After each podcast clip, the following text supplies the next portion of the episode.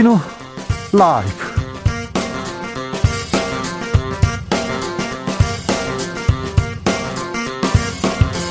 (2022년 3월 24일) 목요일입니다. 안녕하십니까. 주진우입니다 문재인 대통령이 윤석열 당선인에게 덕담 자리에 무슨 협상이 필요한가 다른 사람 말 듣지 말고 윤 당선인이 직접 회동에 대해 판단해 달라면서 조건 없는 만남 재차 제안했습니다. 윤석열 당선인 측은 대단히 유감이다. 덕담 자리라는 것도 동의하기 어렵다고 했습니다. 윤 당선인은 임기 말 인사 바람직하지 않다는 목소리도 냈습니다. 대통령과 당선인은 만날 수 있을까요? 김재원, 강기정 전 청와대 정무수석과 짚어보겠습니다. 갈등은 검찰 개혁을 놓고도 이어집니다. 윤 당선인의 법무부 장관 수사 지휘권 폐지 공약 박범계 장관이 반대 의사를 밝혔는데요. 그러자 인수위에서는 곧 퇴임할 장관이 당선인 공약을 반대하는 처사 무례하다. 분노를 금할 수 없다고 했습니다. 앞서 용산 집무실 이전과 관련해서는 역겹다는 발언이 나오기도 했는데요. 거친 발언 나옵니다. 윤석열 인수위 내부 분위기 알아보겠습니다.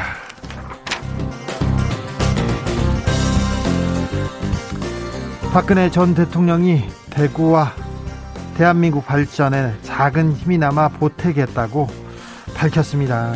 2017년 봄 탄핵 그리고 국정농단 사건 재판 수감 병원 생활 그리고 오늘 특별 사면에 이어서 오늘까지 지난 5년간 시간 회고했습니다. 윤석열 당선인은 박 전 대통령을 곧 찾아뵙겠다고 했는데요. 조원진 우리 공화당 대표 먼저 진솔한 사과가 필요하다 이렇게 말했습니다. 박근혜 사저 앞에 나가 있는 조원진 대표 연결해 보겠습니다. 나비처럼 날아 벌처럼 쏜다. 여기는 주진우 라이브입니다.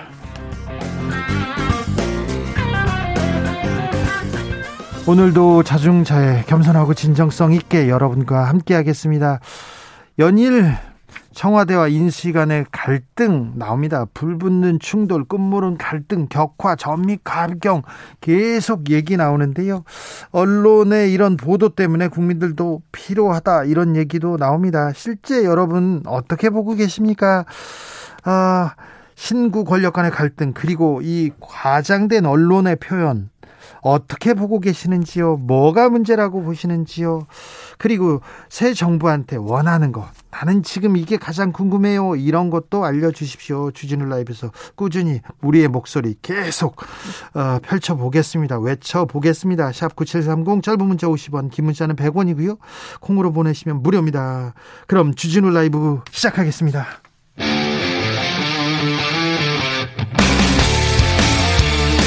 탐사보도 외길 인생 20년. 주 기자가 제일 싫어하는 것은? 세상에서 비리와 부리가 사라지는 그날까지. 오늘도 흔들림 없이 주진우 라이브와 함께.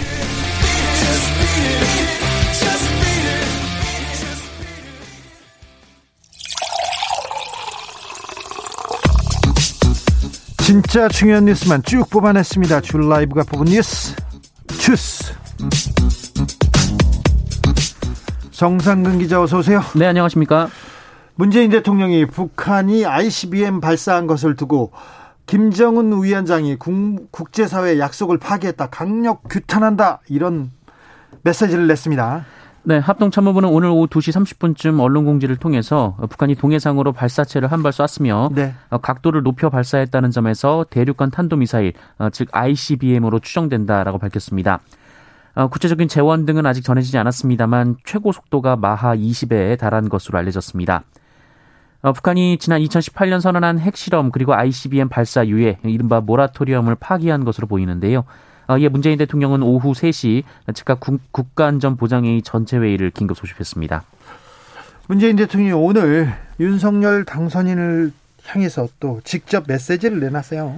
네, 문재인 대통령은 오늘 표류를 거듭하고 있는 당선인과의 청와대 회동에 대해서 이 다른 이들의 말을 듣지 말고 당선인께서 직접 판단해 주시길 바란다라는 입장을 밝혔다고 박수현 청와대 수석 어, 홍보수석이 밝혔습니다.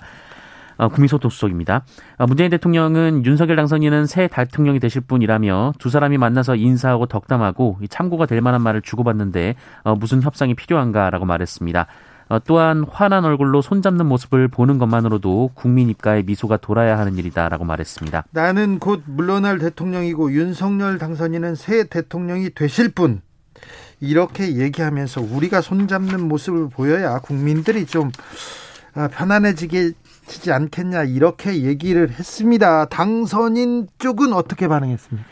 네, 당선인 측 김은혜 대변인은 대통령 발언에 대해서 윤석열 당선인의 판단에 문제가 있고 참모들이 당선인의 판단을 흐리는 것처럼 언급한 것은 대단히 유감이라는 입장을 밝혔습니다. 아, 이렇게 또 반응하는군요. 네, 또한 정부 인수인계가 원활치 않은 상황에서 코로나19와 경제 위기 대응이 기묘한 때의 만남을 덕담 나누는 자리 정도로 평가하는 것도 동의하기 어렵다라고 말했습니다. 이 부분도 동의하지 않고요. 네, 또 문재인 대통령이 행사할 인사권도 당선인 뜻이 존중되는 것이 상식이라면서 이 지금 임명하려는 인사는 퇴임을 앞둔 대통령이 아닌 이 새 대통령과 호흡을 맞춰 일할 분들이라고 밝혔습니다. 윤핵관이라고 하지요. 윤석열 당선인의 최측근 권성동 의원이 중요 부분이 합의 안 되면 대통령과 당선인 만날 필요 없다 이렇게 얘기를 했는데 중요한 부분에 대해서 이렇게 당선인 측에서 청와대에 답을 달라 명확한 답을 주면 그 답을 보고 이렇게 회동에 응하겠다 이렇게 이런 지금 입장입니다. 그런데 이 답보다는 답보다는 만나서 얘기하고 풀어야 될 거 아니냐 이렇게 얘기하고 있는데 아 대통령과 당선인 측 청와대 인수위 간의 갈등은 깊어지고 있습니다. 인수위가 오늘 법무부 업무 보고 거부했습니다. 네, 대통령직 인수위원회는 오늘 오전 예정된 법무부의 업무 보고를 전격 유예했습니다. 박범계 법무부 장관이 어제 윤석열 당선인의 사법개혁 공약에 공개적으로 반대했다라는 것이 이유인데요. 인수위는 법무부 업무 보고는 무의미하다라며 어, 서로 냉각기를 갖고 숙려의 시간이 필요하다라고 말했고요. 어, 여기에 더해서 어, 정권 교체로 퇴임할 장관이 부처 업무 보고를 하루 앞두고 정면으로 당선인의 공약에 반대하는 처사는 무례하고 이해할 수 없다라고 했고요. 분노를 금할 수 없다라는 표현까지 썼습니다. 분노 금할 수 없다 이러면서 뭐 엄청난 화를 냈어요. 박범계 장관은 뭐라고 합니까? 네, 박범계 장관은 오늘 기자들과 만난 자리에서 드릴 말씀이 없다라고 말했습니다. 다만 윤석열 당선인의 사법개혁 공약에 크게 다르다고는 생각 안 했다라며 말을 줄였습니다. 크게 다르게는 생각 안 했고 윤석열 당 이분은 문재인 정권 사람이고요. 이 그 공원 공약에 대해서 반대할 수도 있어요. 반대할 수도 있는데 이 부분에 대해서 굉장히 화가 난 모양입니다. 그런데요, 인수위 검찰하고는 또 얘기가 좀 잘 되는 모양입니다. 네, 대검찰청은 오늘 법무부와 별도로 인수위원회 업무 보고를 했습니다. 아, 또한 대검찰청은 당선인의 사법 공약 이행에 적극 협조하기로 했다고 인수위 측은 밝혔습니다. 네.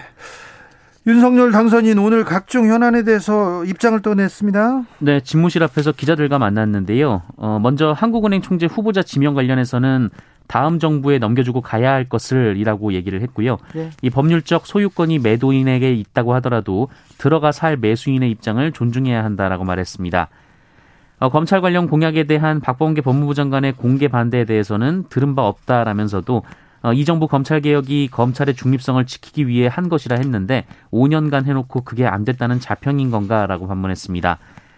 여성가족부 폐지 논란에 대해서는 공약인데 그럼이라고 말하면서 추진 의사를 재차 밝혔고요.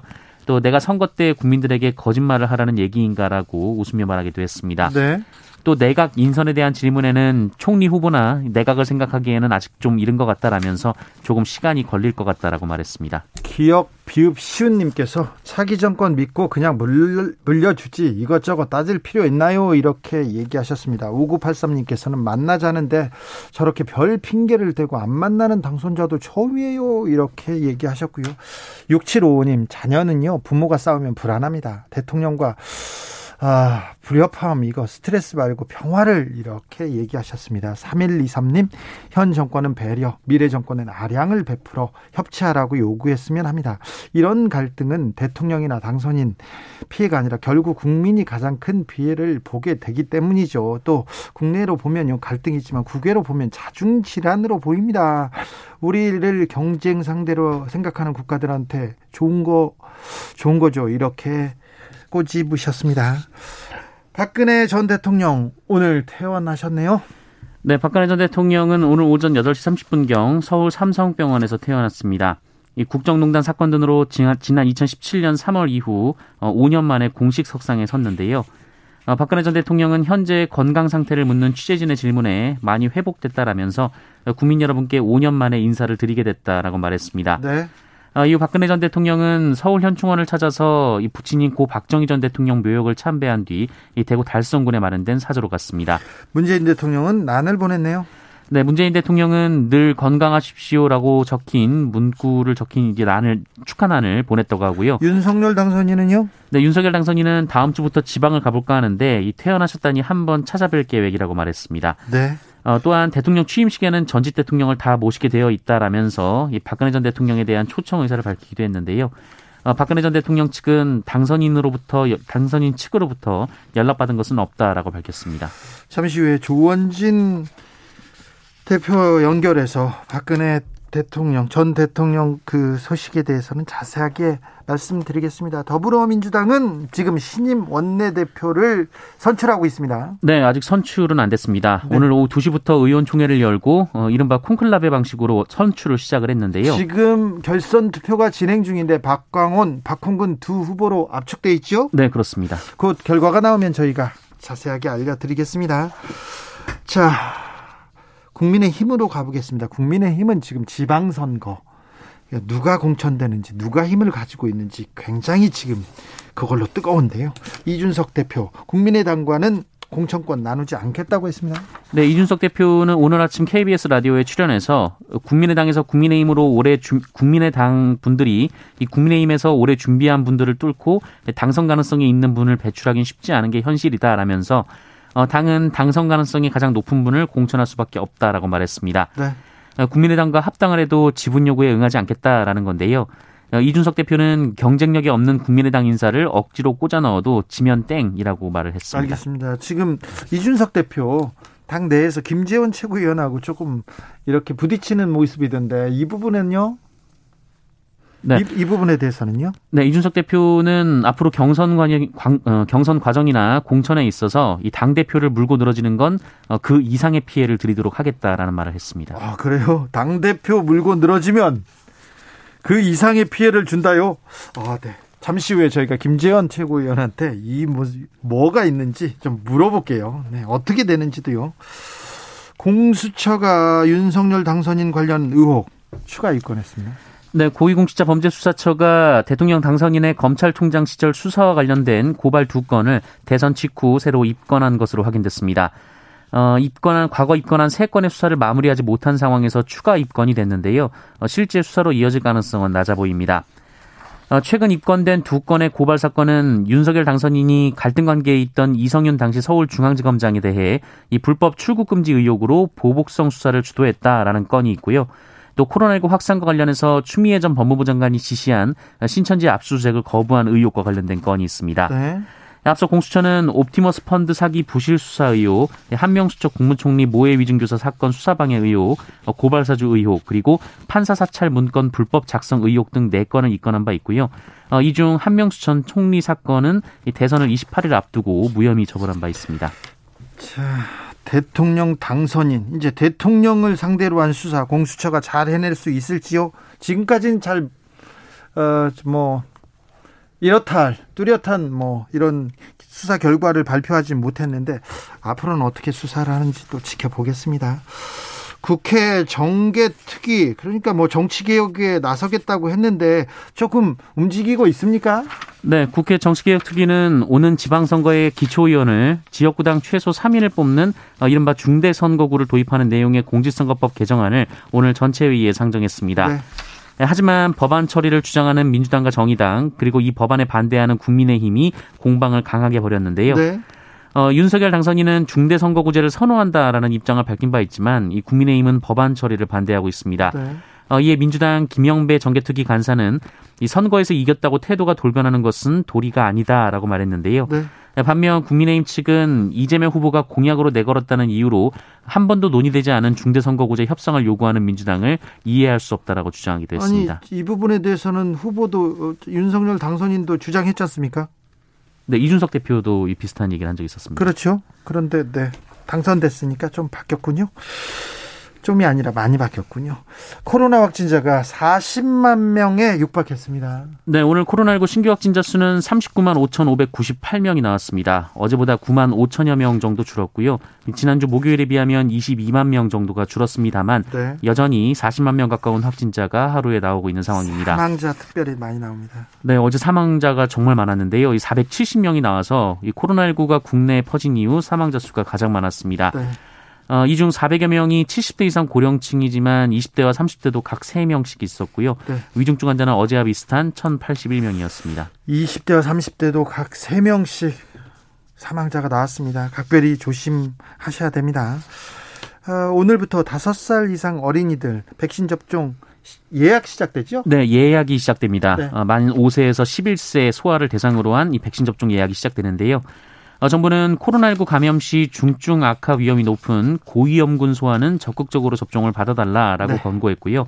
일반 소아는 자율적으로 접종 여부를 판단하도록 했습니다. 어디에서 예약받습니까? 네, 백신 사전 예약 홈페이지를 검색해서 들어가시면 예약을 하실 수가 있습니다. 31일부터 접종이 시작되고요. 이 화이자 소아용 백신이 쓰이고 1차 접종과 2차 접종의 간격은 8주입니다. 국세청이 고액 체납자 584명을 추적 중입니다. 네, 국세청은 재산이 있음에도 세금을 납부하지 않은 고액 상습 체납자 584명에 대한 추적 조사에 착수했다라고 오늘 밝혔습니다. 네. 어, 고액의 세납을 세금을 미납한 상태에서 고가 수입차를 리스해서 사용한 혐의자가 90명, 압류를 피하고자 재산을 배우자나 자녀에게 편법 이전한 혐의자가 196명, 어, 그리고 고의적, 지능적인 수법으로 강제 징수를 회피하거나 세금을 내지 않고도 호화 생활을 영위한 혐의자가 298명이었고요. 이들의 세금 체납액은 총 3,361억 원에 달했습니다. 국세청은 은닉 재산을 끝까지 추적해 환수하고 악의적으로 체납 처분을 면탈한 경우에는 체납자와 방조자까지 체납 처분 면탈범으로 고발하겠다라고 밝혔습니다. 네. 어, 또한 고액 체납자 은닉 재산에 대해서는 최대 30억 원의 신고 포상금도 지급할 예정입니다. 제가 고액 체납자를 찾아가지고 재산도 찾아주고 이렇게 세금도 찾아줬는데 저한테 기사 쓴 거하고는 상관이 없더라고요. 네. 하지만 이거 상관이 없습니다. 예. 어, 국세청에다 신고하지 않습니까? 포상금 줍니다. 많이 주니까 좀 주변에서 주변에서 이렇게 잘못한 체납자들 있지 않습니까? 나쁜 사람들 양심이 약간 털, 털났다. 양심이, 양심 불량인 사람들, 이렇게 신고하면 포상금 준다는 거 잊지 마십시오. 네. 어, 그리고 지난해 추적 과정에서 정말 별의별 사람들이 다 있었다라고 하는데요. 이 7만 달러를 베란다 항아리 안에 넣어 놓은 사람도 있었다고 하고요. 네. 또 옷장 속 금고에 순금 50돈을 숨겨 놓은 사람도 있었다라고 합니다. 세금 안 내려고 재산을 빼돌리거나 위장 이혼하거나 다른 데로 돌려놓은 사람들 정말 많습니다. 그런 사람들 좀 찾아서 어, 이게 공정한 나라 이렇게 어, 돈 벌었으면 세금 내야죠. 그런 좀 공정함이 좀 이 사회에 깃들기를 기대해 보겠습니다. 주스 정상근 기자 함께 했습니다. 감사합니다. 고맙습니다. 1072님께서 5년 동안 실정을 인기할 게 뭐가 있겠어요. 기, 한 되면 집 비우고 나가면 되지 뭘더 기대합니까? 이렇게 얘기하셨고요. 9168님 대통령이 인수위에 가서 무릎 꿇으란 얘기 아닐까요? 이런 얘기도 합니다. 0861님 좌재원 우성동 즉시 배치하여 초반에 밀어붙이세요. 네. 지금 배치되어 있습니다. 8679님 참 갑갑합니다. 퇴임하는 대통령에 대한 예의도 없고요. 취임하는 대통령에 대한 배려도 좀 더 하시면 좋겠습니다만 지금은 그런 것 같지도 않고요. 국민들은 어쩌라고요. 이런 의견도 주셨습니다. 교통정보센터 다녀오겠습니다. 이현 씨.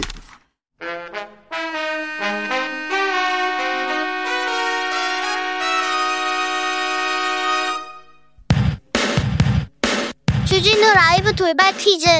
오늘의 돌발 퀴즈는 객관식으로 준비했습니다. 문제를 잘 듣고 보기와 정답을 정확히 적어 보내주세요. 최근 영국, 독일, 프랑스 등 여러 유럽 나라에서 코로나19 확진자 수가 다시 증가하고 있습니다. 이른바 이것 오미크론 변이의 확산 때문인데요. 이 변이가 처음 등장한 이후 한동안 PCR 검사에서 다른 변이와 잘 구분되지 않아 이것 오미크론이라고 부르게 됐습니다. 요즘 우리나라에서도 이것 오미크론 검출률이 빠르게 늘고 있습니다. 방역 당국은 이것 오미크론이 우세종이 되면 중점에 도달하는 기간이 더 길어질 거라고 예측했는데요. 오미크론의 하위 변이로 기존 오미크론보다 전파력은 강하지만 중증 위험은 높지 않을 것으로 보고 있는 이것 오미크론. 여기서 이것에 들어갈 단어는 무엇일까요? 보기 드릴게요. 1번 스텔스, 2번 대타. 다시 한번 들려드릴게요. 1번 스텔스, 2번 대타.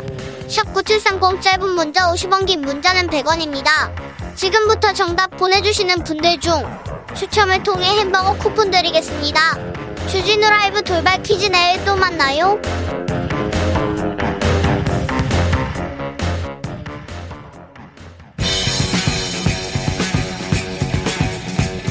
전직 청와대 정무수석 둘이 뭉쳤다. 여당 야당 수석 크로스 김재원의 원 강기정의 기 원기옥.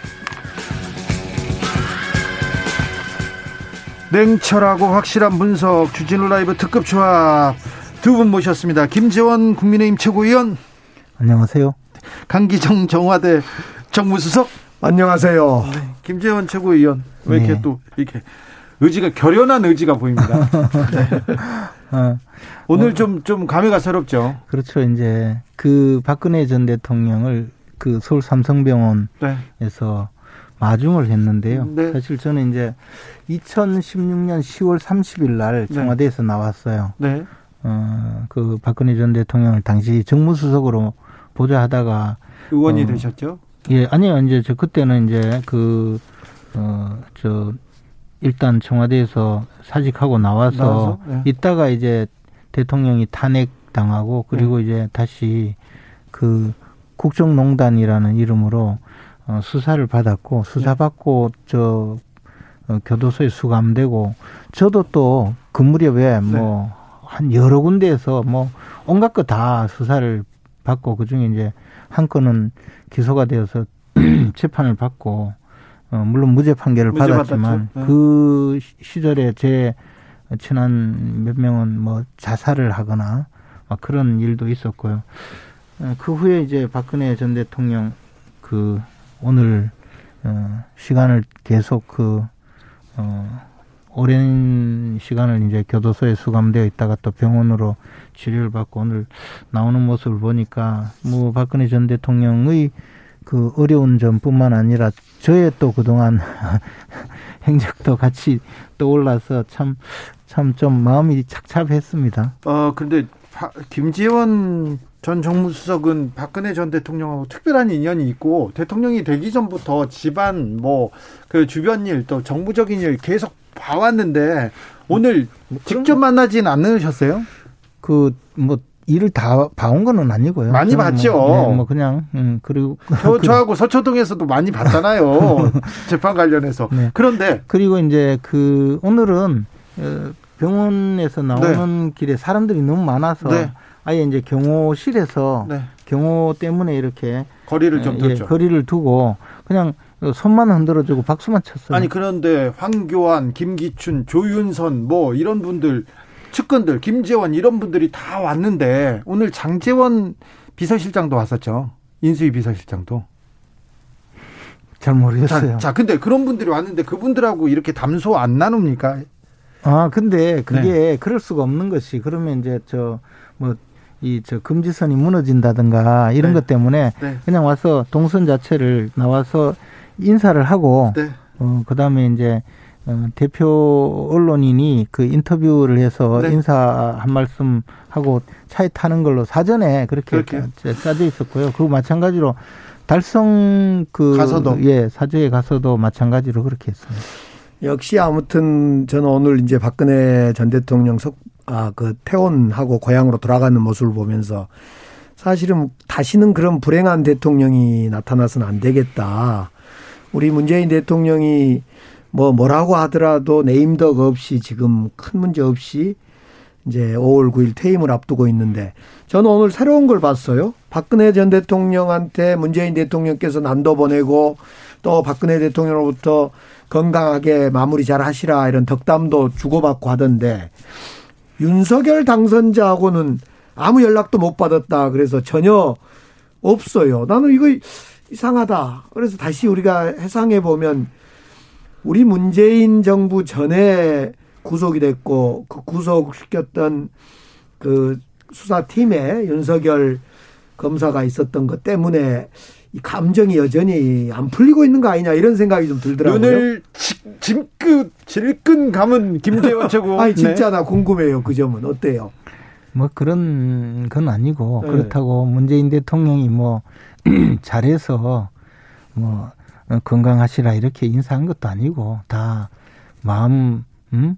마음 넓고 그 넓게 생각하고 현직 대통령을 아무리 저 그 전직 대통령이 조금 여러 가지 마음에 상처도 있고 또 그림직한 마음도 있더라도 그래도 현직 대통령이 또 예. 어, 퇴원을 축하하면서 난 화분을 보내주시면 그에 네. 대해서 어, 또 응답하는 것이 네. 그게 품이 있는 음? 아니 그러니까. 전직 대통령의 네. 자세이죠. 그리고 윤석열 당선인은 사실은 저 다음 주에 저 직접 찾아뵙겠다고 하잖아요. 다음 주에 만납니까 그럼? 아니 아직 뭐 만나게 되는지 아닌지는 이제 네. 조율을 해야 되겠죠. 그러나 오늘 아니, 저는 그 이해가 안 됐던 것이 윤석열 당선자가 새로 출발한 마당에 이제 윤석열 당선자가 한마디 하는 것도 있었어야 됐고 반대로 어떻든 집에 돌아가는 입장에서 윤석열 당선자에게 박근혜 전 대통령이 한마디 할 수도 있는데 그런 거 아무것도 없어서 이상하더라 아니, 이런. 그, 근데 국민들한테도 메시지를 국민들한테도 메시지를 내셨습니다. 근데 그 부분은 좀 더 분석해 보겠습니다. 2부에서 분석해 보겠는데요. 한국 정치사에 박근혜 전 대통령은 어떤 어, 기록으로 남을까요? 그 조금 예, 제가 그 부분에 대해서는 많이 네. 생각을 한 편인데요. 네. 우리 이제 국민의힘 회의실에 가면요. 네. 최고회의도 열리고 각종 회의가 열리는 회의실에 가면 어 우리 보수 진영에서 배출한 대통령의 사진이 있어요. 쭉 붙어 있죠. 예. 근데 이제 그 사진이 세 개밖에 없어요. 네. 이승만 대통령, 네. 박정희 대통령, 네. 김영삼 대통령. 그러니까 이제 전두환 노태우 대통령 막 그렇다 치고 네. 어 이명박 박근혜 대통령 사진이 없거든요. 네, 그... 민주당은 가면 저 제가 저 전에 가 보니까 김대중 대통령과 노무현 대통령 사진이 있어요. 네. 그런데 우리 이제 이게 이제 정치적으로 보수 진영의 정치적 자산에서 과거 정부를 이끌었던 전직 대통령이 사진을 걸지 못하는 상황이 되는 것은 굉장히 불행한 일일 뿐만 아니라 나라에서 국가적으로도 불행한 일일 뿐만 아니라 우리 보수 정권 내지 보수 보수 정당으로서도 굉장히 불행한 일이에요. 그래서 저는 박근혜 전 대통령이 사실은 어뭐 탄핵을 거치고 여러 가지로 지금까지 영어 생활을 하면서 어, 어 저는 박 박 전 대통령이 실제 그 이루었던 공 또 업적과 또 뭐 예를 들어 허물이 없는 사람이 없죠. 그런 허물이 있다면 그 허물 이것이 너무나 왜곡되게 알려진 부분도 있을 거다. 그래서 정치적으로 그분이 명예를 회복하는 것, 명예를 회복해서 적어도 우리 당에서도 그 회의실에 박근혜 전 대통령의 사진을 걸 수 있을 정도 그렇게 정치적 명예 회복을 하는 것이 굉장히 중요한 일이라고 네. 생각해요. 네. 그렇죠. 중요하죠. 저는 이제 박근혜 전 대통령이 명예회복하는 거 중요할 것 같은데 어떻게 할 거냐. 사실은 전두환 노태우 두 대통령을 김대중 당선자 신분일 때 김영삼 대통령이 사면을 해줬잖아요.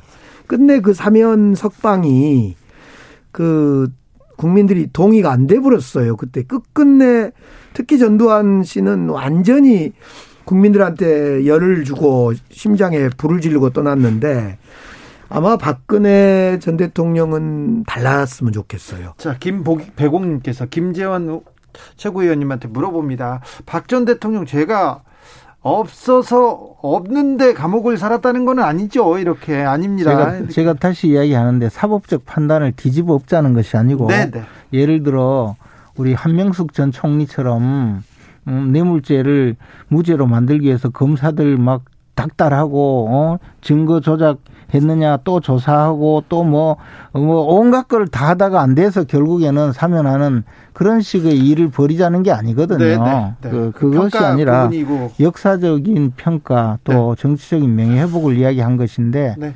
그건 좀 다른 이야기. 오늘 국민들한테 그 부분에 대한 박 전 대통령의 좀 그 메시지가 있었으면 했는데 좀 저는 개인적으로 안타깝게 생각했습니다. 국민들은 뭐 가슴이 아팠거든요. 그런데요, 국민 통합을 위한 사면이었으니 이제 국민 통합은 잘 되겠죠? 김재현 최고위원님? 당연히 또 어, 박근혜 전 대통령께서 국민 통합을 위해서 네. 어, 크게 노력하시리라고 생각해요. 알겠습니다. 예를 들어 나오셔서 잠시만요. 속보 알려드리겠습니다. 박홍근, 박홍근 의원이 신임 원내대표로 지금 당선됐습니다. 네. 박홍근 의원이 민주당의 원내대표로 당선됐습니다. 다시 김재현 최고위원님. 그래서 이제 그 국민통합이라고 할 때, 네. 이 국민통합을 저해하는 온갖 짓을 벌인 측이 있어요. 그런데 네. 그것을, 어, 피해자가, 어, 역사와 화해하는 입장에서 너그럽게 받아들이면 그것이 국민 통합에 훨씬 도움이 되거든요. 저는 오늘 박근혜 전 대통령이 어느 누구에게도 자신의 마음을 왜, 왜 섭섭한 마음이 없겠습니까? 네. 그런데 그런 마음을 표시하지 않고, 어, 나라를 위해서 또, 어, 미, 미력 하나마, 어, 나를 위해서 돕겠다. 이렇게 말씀하시는 걸 보고, 네.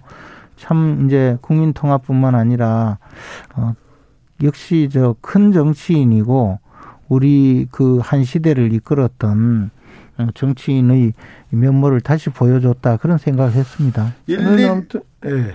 뭐 자꾸 저, 저 좋은 날 말이야. 어떻게든 좀 이렇게 나쁜 소리 하려고.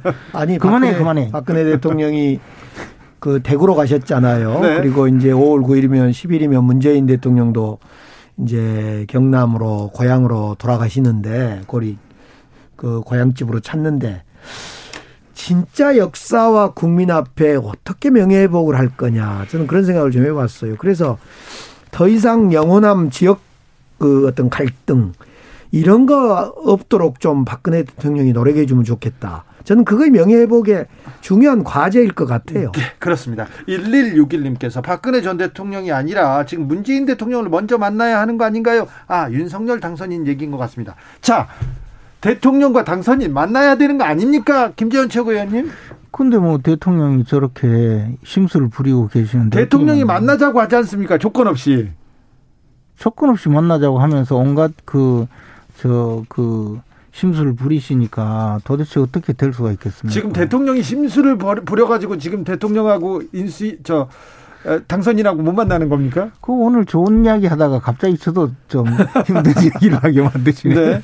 근데 사실 처음 우리가 생각해 보면 그 이제 대통령께서 어쨌든 그 처음에 그 윤석열 당선인이 당선된 데 대해서 네. 뭐저 좋은 메시지를 말씀도 하셨죠. 네. 그랬으면 네. 그 다음 단계로 예를 들어 어뭐 사면 문제, 인사권 문제 이런 조금 이야기가 섭섭하게 들리셨다 하더라도 그냥 만나서 아이 뭐 그거 내가 어 좋은 취지로 말씀하셨지만 음?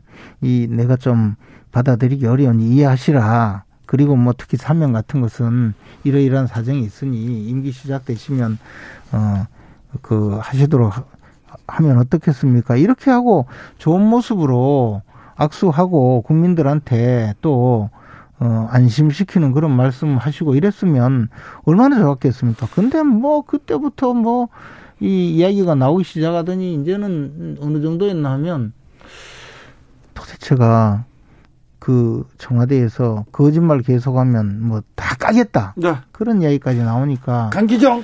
이게 이게 무슨 어디 저 시장 바닥 이야기도 아니고. 네. 저는 이것이 회동이지 무슨 회담이 아니라는 점에 포인트를 갖고 있는 것 같아요. 예.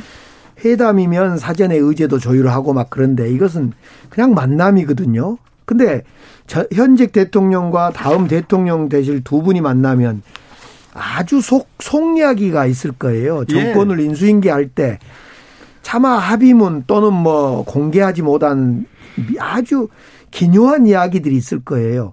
그런 이야기가 인수인계되고 서로 공유되고 이런 것이 있어야 되는데 애초부터 그래서 저는 이 만남을 장재원, 이철이 두 분이 이렇게 조율하면서 뭔가 꼭 합의문을 도출하려고 했던 뭐가 있었는 거에 그거에 잘못된 거 아닌가. 네. 애초부터 인사권이고 무슨 뭐 청와대 이전이고 이런 거 말고 두 분이 그냥 편하게 만났었어야 되는데 처음부터 무슨 합의문을 쓰려고 준비한 사전 만남이 이것이 문제 아니었을까라는 생각이 들어서 네.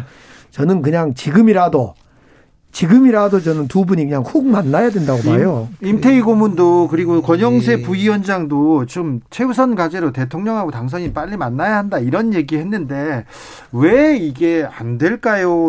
권성동 의원께서 그런 얘기 했어요. 중요 부분이 합의 안 되면 대통령하고 당선인 만날 필요 없다.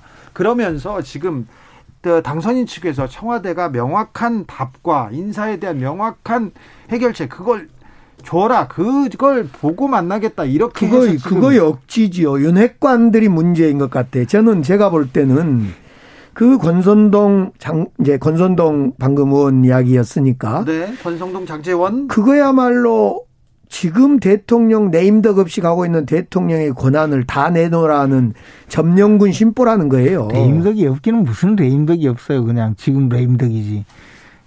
그래서 그 생각을 권선동 의원 같은 생각을 버리지 않으면 안 된다는 거죠. 그렇게 이야기하면 한이 없고 네. 이게 이제 대통령께서 조금 더 그렇게 생각을 해야 돼요. 어차피 지금 이야기하고 있는 여러 가지 그 뭐 예를 들어 대통령 집무실 이전 문제도 굳이 대통령이 저렇게까지 나서서 안 된다 하고 반대하고 나서고 비협조적으로 나서고 그럴 이유가 없잖아요. 저것도 제가 보기에는 오해하겠네요. 제가 보기에는 그런 것도 사실은 어 윤석열 당선인이 후보 시절에 제시한 공약을 왜 내가 협조해서 이루어져야 되느냐 이런 걸로 이런 저 태도로 보이거든요. 이런 모든 것이 이 저 그 전 저 그 지금 문재인 대통령과 그다음에 윤석열 당선인이 만나지 못하게 하는 하나의 장애 요인이 되고 있어요. 저는 솔직히 말해서 김재현 최고위원님 두 달 만에 대통령 집무실을 다 이전하고 국방부를 이전하는 거는 좀 시간상 무리가 있지 않습니까? 그런데 청와대에서 지금 문재인 대통령 측에서 적극 도와주면 두 달 안에 끝날 수 있습니까? 당연히 끝나죠. 끝날 수 있다고요? 그러니까. 당연히, 당연히 끝나죠.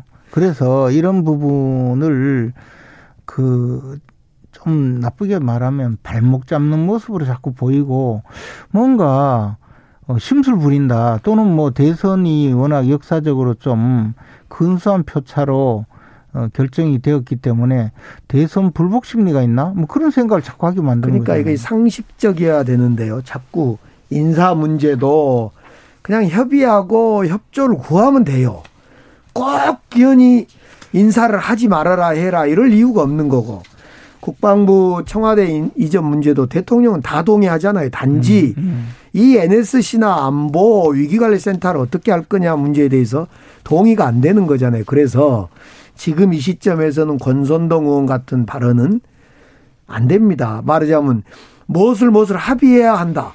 무엇을 합의합니까? 지금 예를 들면 현직 대통령과 당선자가 만나서 매우 아주 예민한 이야기부터 뭐 편안한 이야기까지 다 해야 될 음. 상황이고 특히 코로나와 경제 위기 상황이 지혜를 모아야 되는데 무엇을 합의문을 써가지고 사전에 이철이와 또 저 장재원이 합의문을 써서 1번부터 5번까지 우리 김재원 수석도 해봤고 저도 정무수석을 해봤지만은 여야 협의면 그렇게 합니다. 음. 근데 이건 그거 아니잖아요.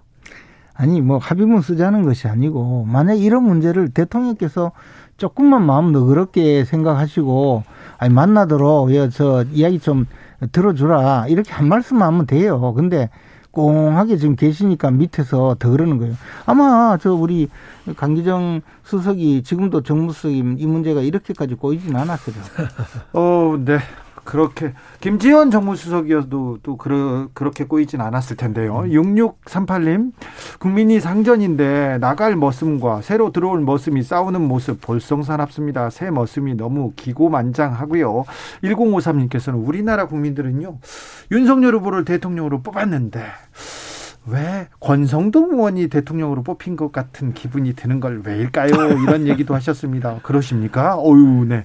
허복현님께서는 문 대통령이 당선인에게 직접 전화 안 하고 왜 언론 플레이만 하는지 이게 문제입니다. 상식적으로 대통령이 직접 먼저 좀 만나자고 전화하는 게 맞습니까? 맞습니다. 이렇게 얘기했는데 아 직접 전화를 하라 이런 또 얘기도 어, 조언도 하십니다. 자 다른 얘기로 가보겠습니다. 지금 청와대 이사 뭐 그리고 당선인 뭐, 뭐 그런 얘기가 많지만 사실, 사실 정치권은 그리고 여의도는요, 지금 모든 게 다 지방선거로 눈이 가 있습니다. 지금 눈 앞에 있는 두 분도 한 사람은 광주로, 한 사람은 대구로 눈이 다 갔어요. 마음도 가 있고. 어떻게 돼가고 있습니까? 자, 강기정 수석은 지금 광주 출마 선언했습니까? 네, 이번 주 화요일 날 했습니다. 자, 그리고 김재원 최고는 대구시장 출마 선언했습니까? 네. 했어요? 네. 네. 어. 예비 후보 등록을 잘하셨어요? 곧 하고 네. 있습니다. 네. 돈 들어 돈 들어갑니까? 어, 당연히 저 이 선거에는 네. 기본적으로 선거 비용이 듭니다. 네. 그것을 인정해야 선거를 치를 수 있습니다. 두 분은 이렇게 출마를 합니다. 그런데요, 당에서 이렇게 공천 관리, 공천 심사 이런 게 또 중요하지 않습니까? 네. 룰도 중요하고 네. 어떻게 돼가고 있습니까? 특별히 국민의힘에서는 어, 우리 당에 이제 뭐 알려진 바대로 네. 어, 일부 그 경선 음, 음, 경선이 저 진행될 때 네. 가산점이 있고 또 감산점이 있거든요. 예.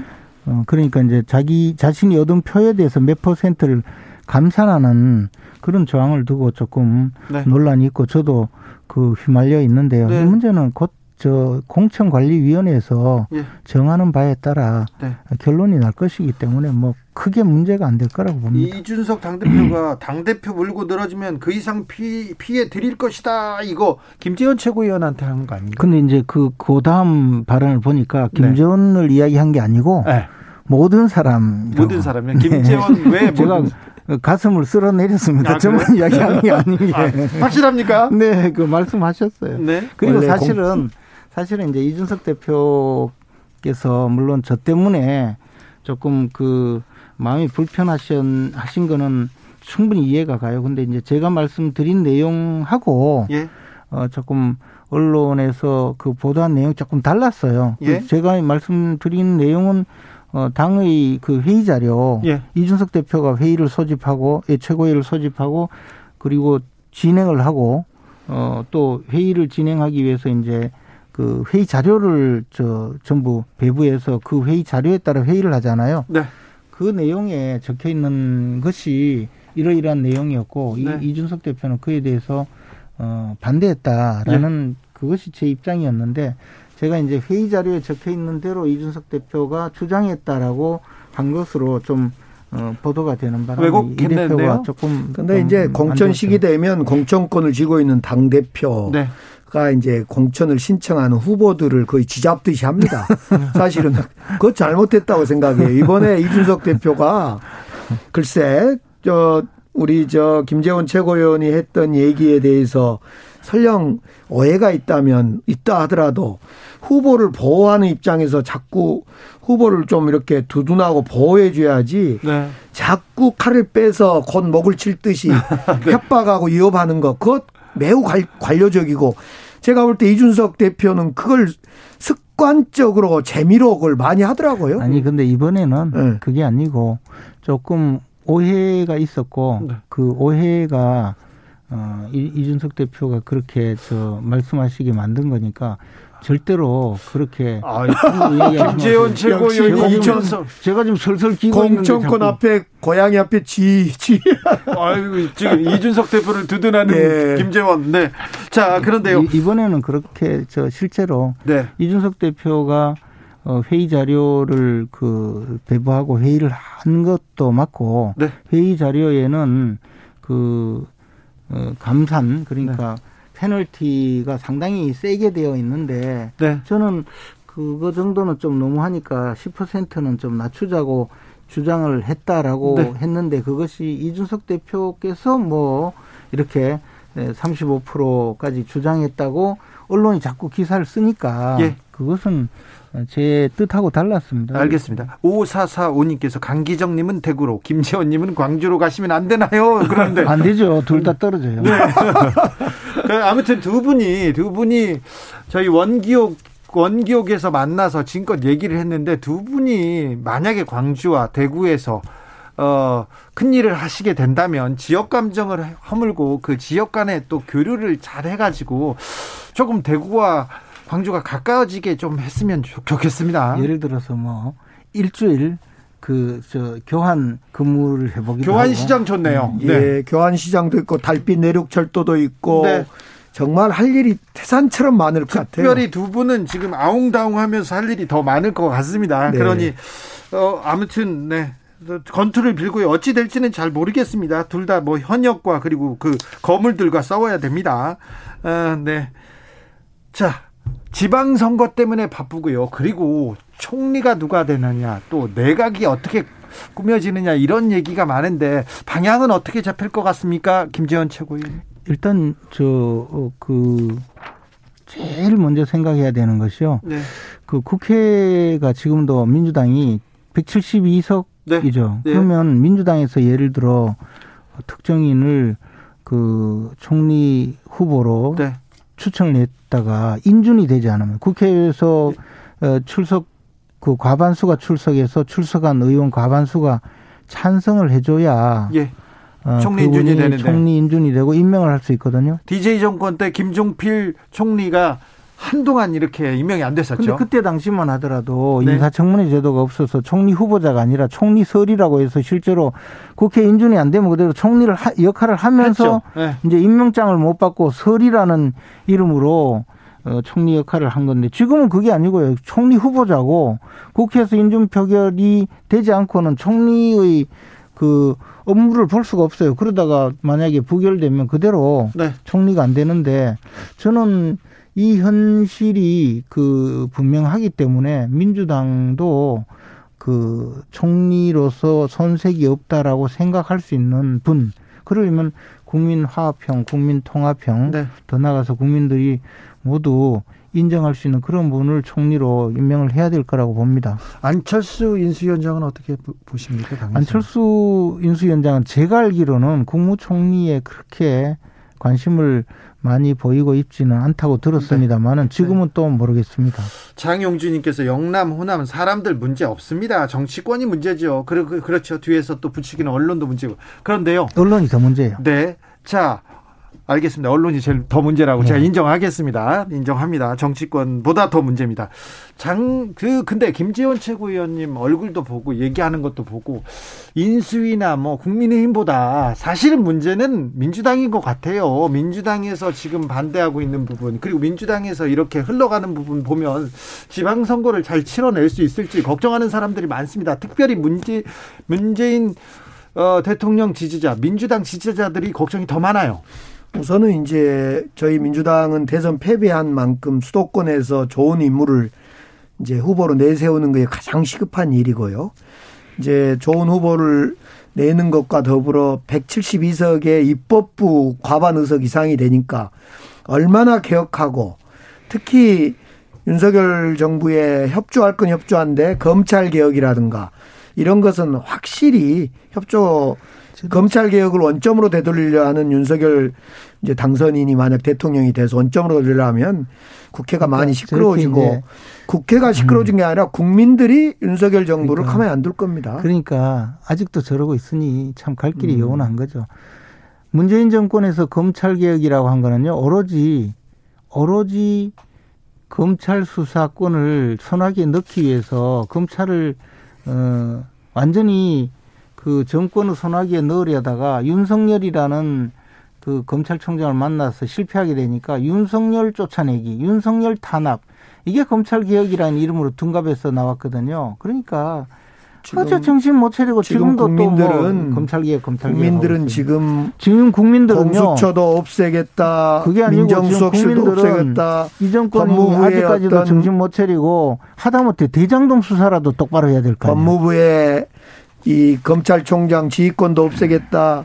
이제 검찰 공화국으로 가는 거에 대해서 윤석열 검사가 대통령이 되어서 정말 검찰 중심으로 가는 거 아니냐 우려를 엄청나게 보내고 있어요. 너무 걱정하지 마세요. 저는 이것을 왜냐하면 170명의 민주당이 윤석열 당선인은 검찰의 독립성과 중립성을 보장하기 위해서 민정수석실도 폐지하고 그런 게 아닌 것 같은데 바로 하라고 네. 하는 거예요. 그게 아닌 것 같아요. 6978님 김재원 최고를 총리로 아니요 대구로 아, 가신다니까요. 저 총리 총리 되면 안 돼요. 아 그래 대구로 간다니까요. 강기정은 광주로 가고요. 제가 또 저 이재명 후보자를 그 공격하는 걸 저 그 하루에 일과로 삼았기 때문에 아이고. 국회 가면 민주당이 또 반대표 김재원 강기정 두 분 오늘도 네. 감사합니다. 감사합니다. 감사합니다. 네.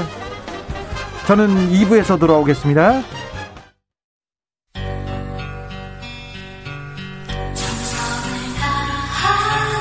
정성을 다하는 국민의 방송 KBS 주진우 라이브 그냥 그렇다고요.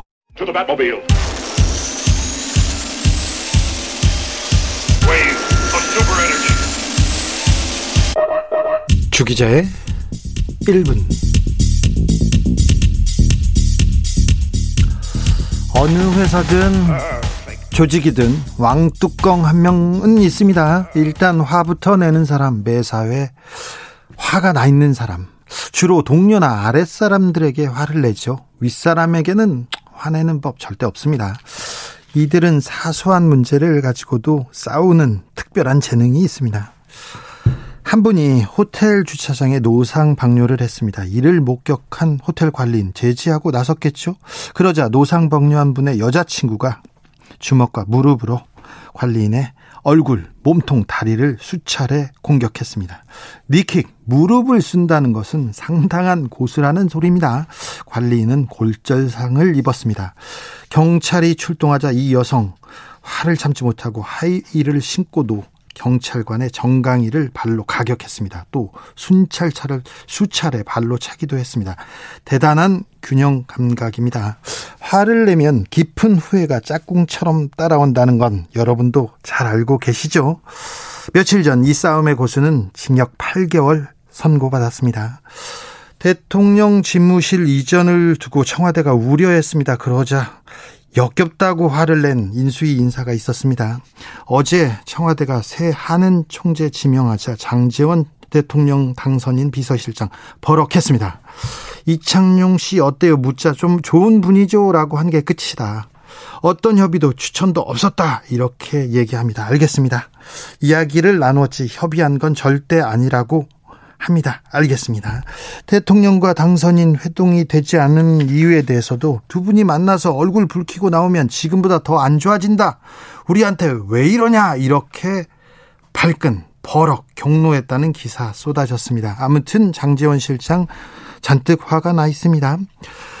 오늘 인수위에서 법무부 업무 보고를 받지 않았습니다. 거부했습니다. 박범계 법무부 장관이 윤석열 당선인의 검찰 공약 반대한 것에 대해서 인수위는 무례하다, 분노를 금할 수 없다고 화를 냈습니다.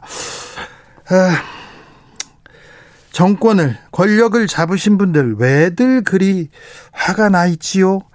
아무 노래나 일단 들어보겠습니다.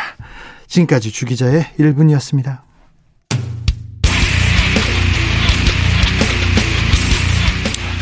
김진희님 입장 바꿔 생각해 보세요. 서로들이요. 서태지의 울트라맨이야 듣고 오겠습니다. 당신이 옳다님께서 상식을 너무 벗어난 짓에 분노하라. 분노도 쓸 때 쓰면 의미가 있다. 잘 알겠습니다.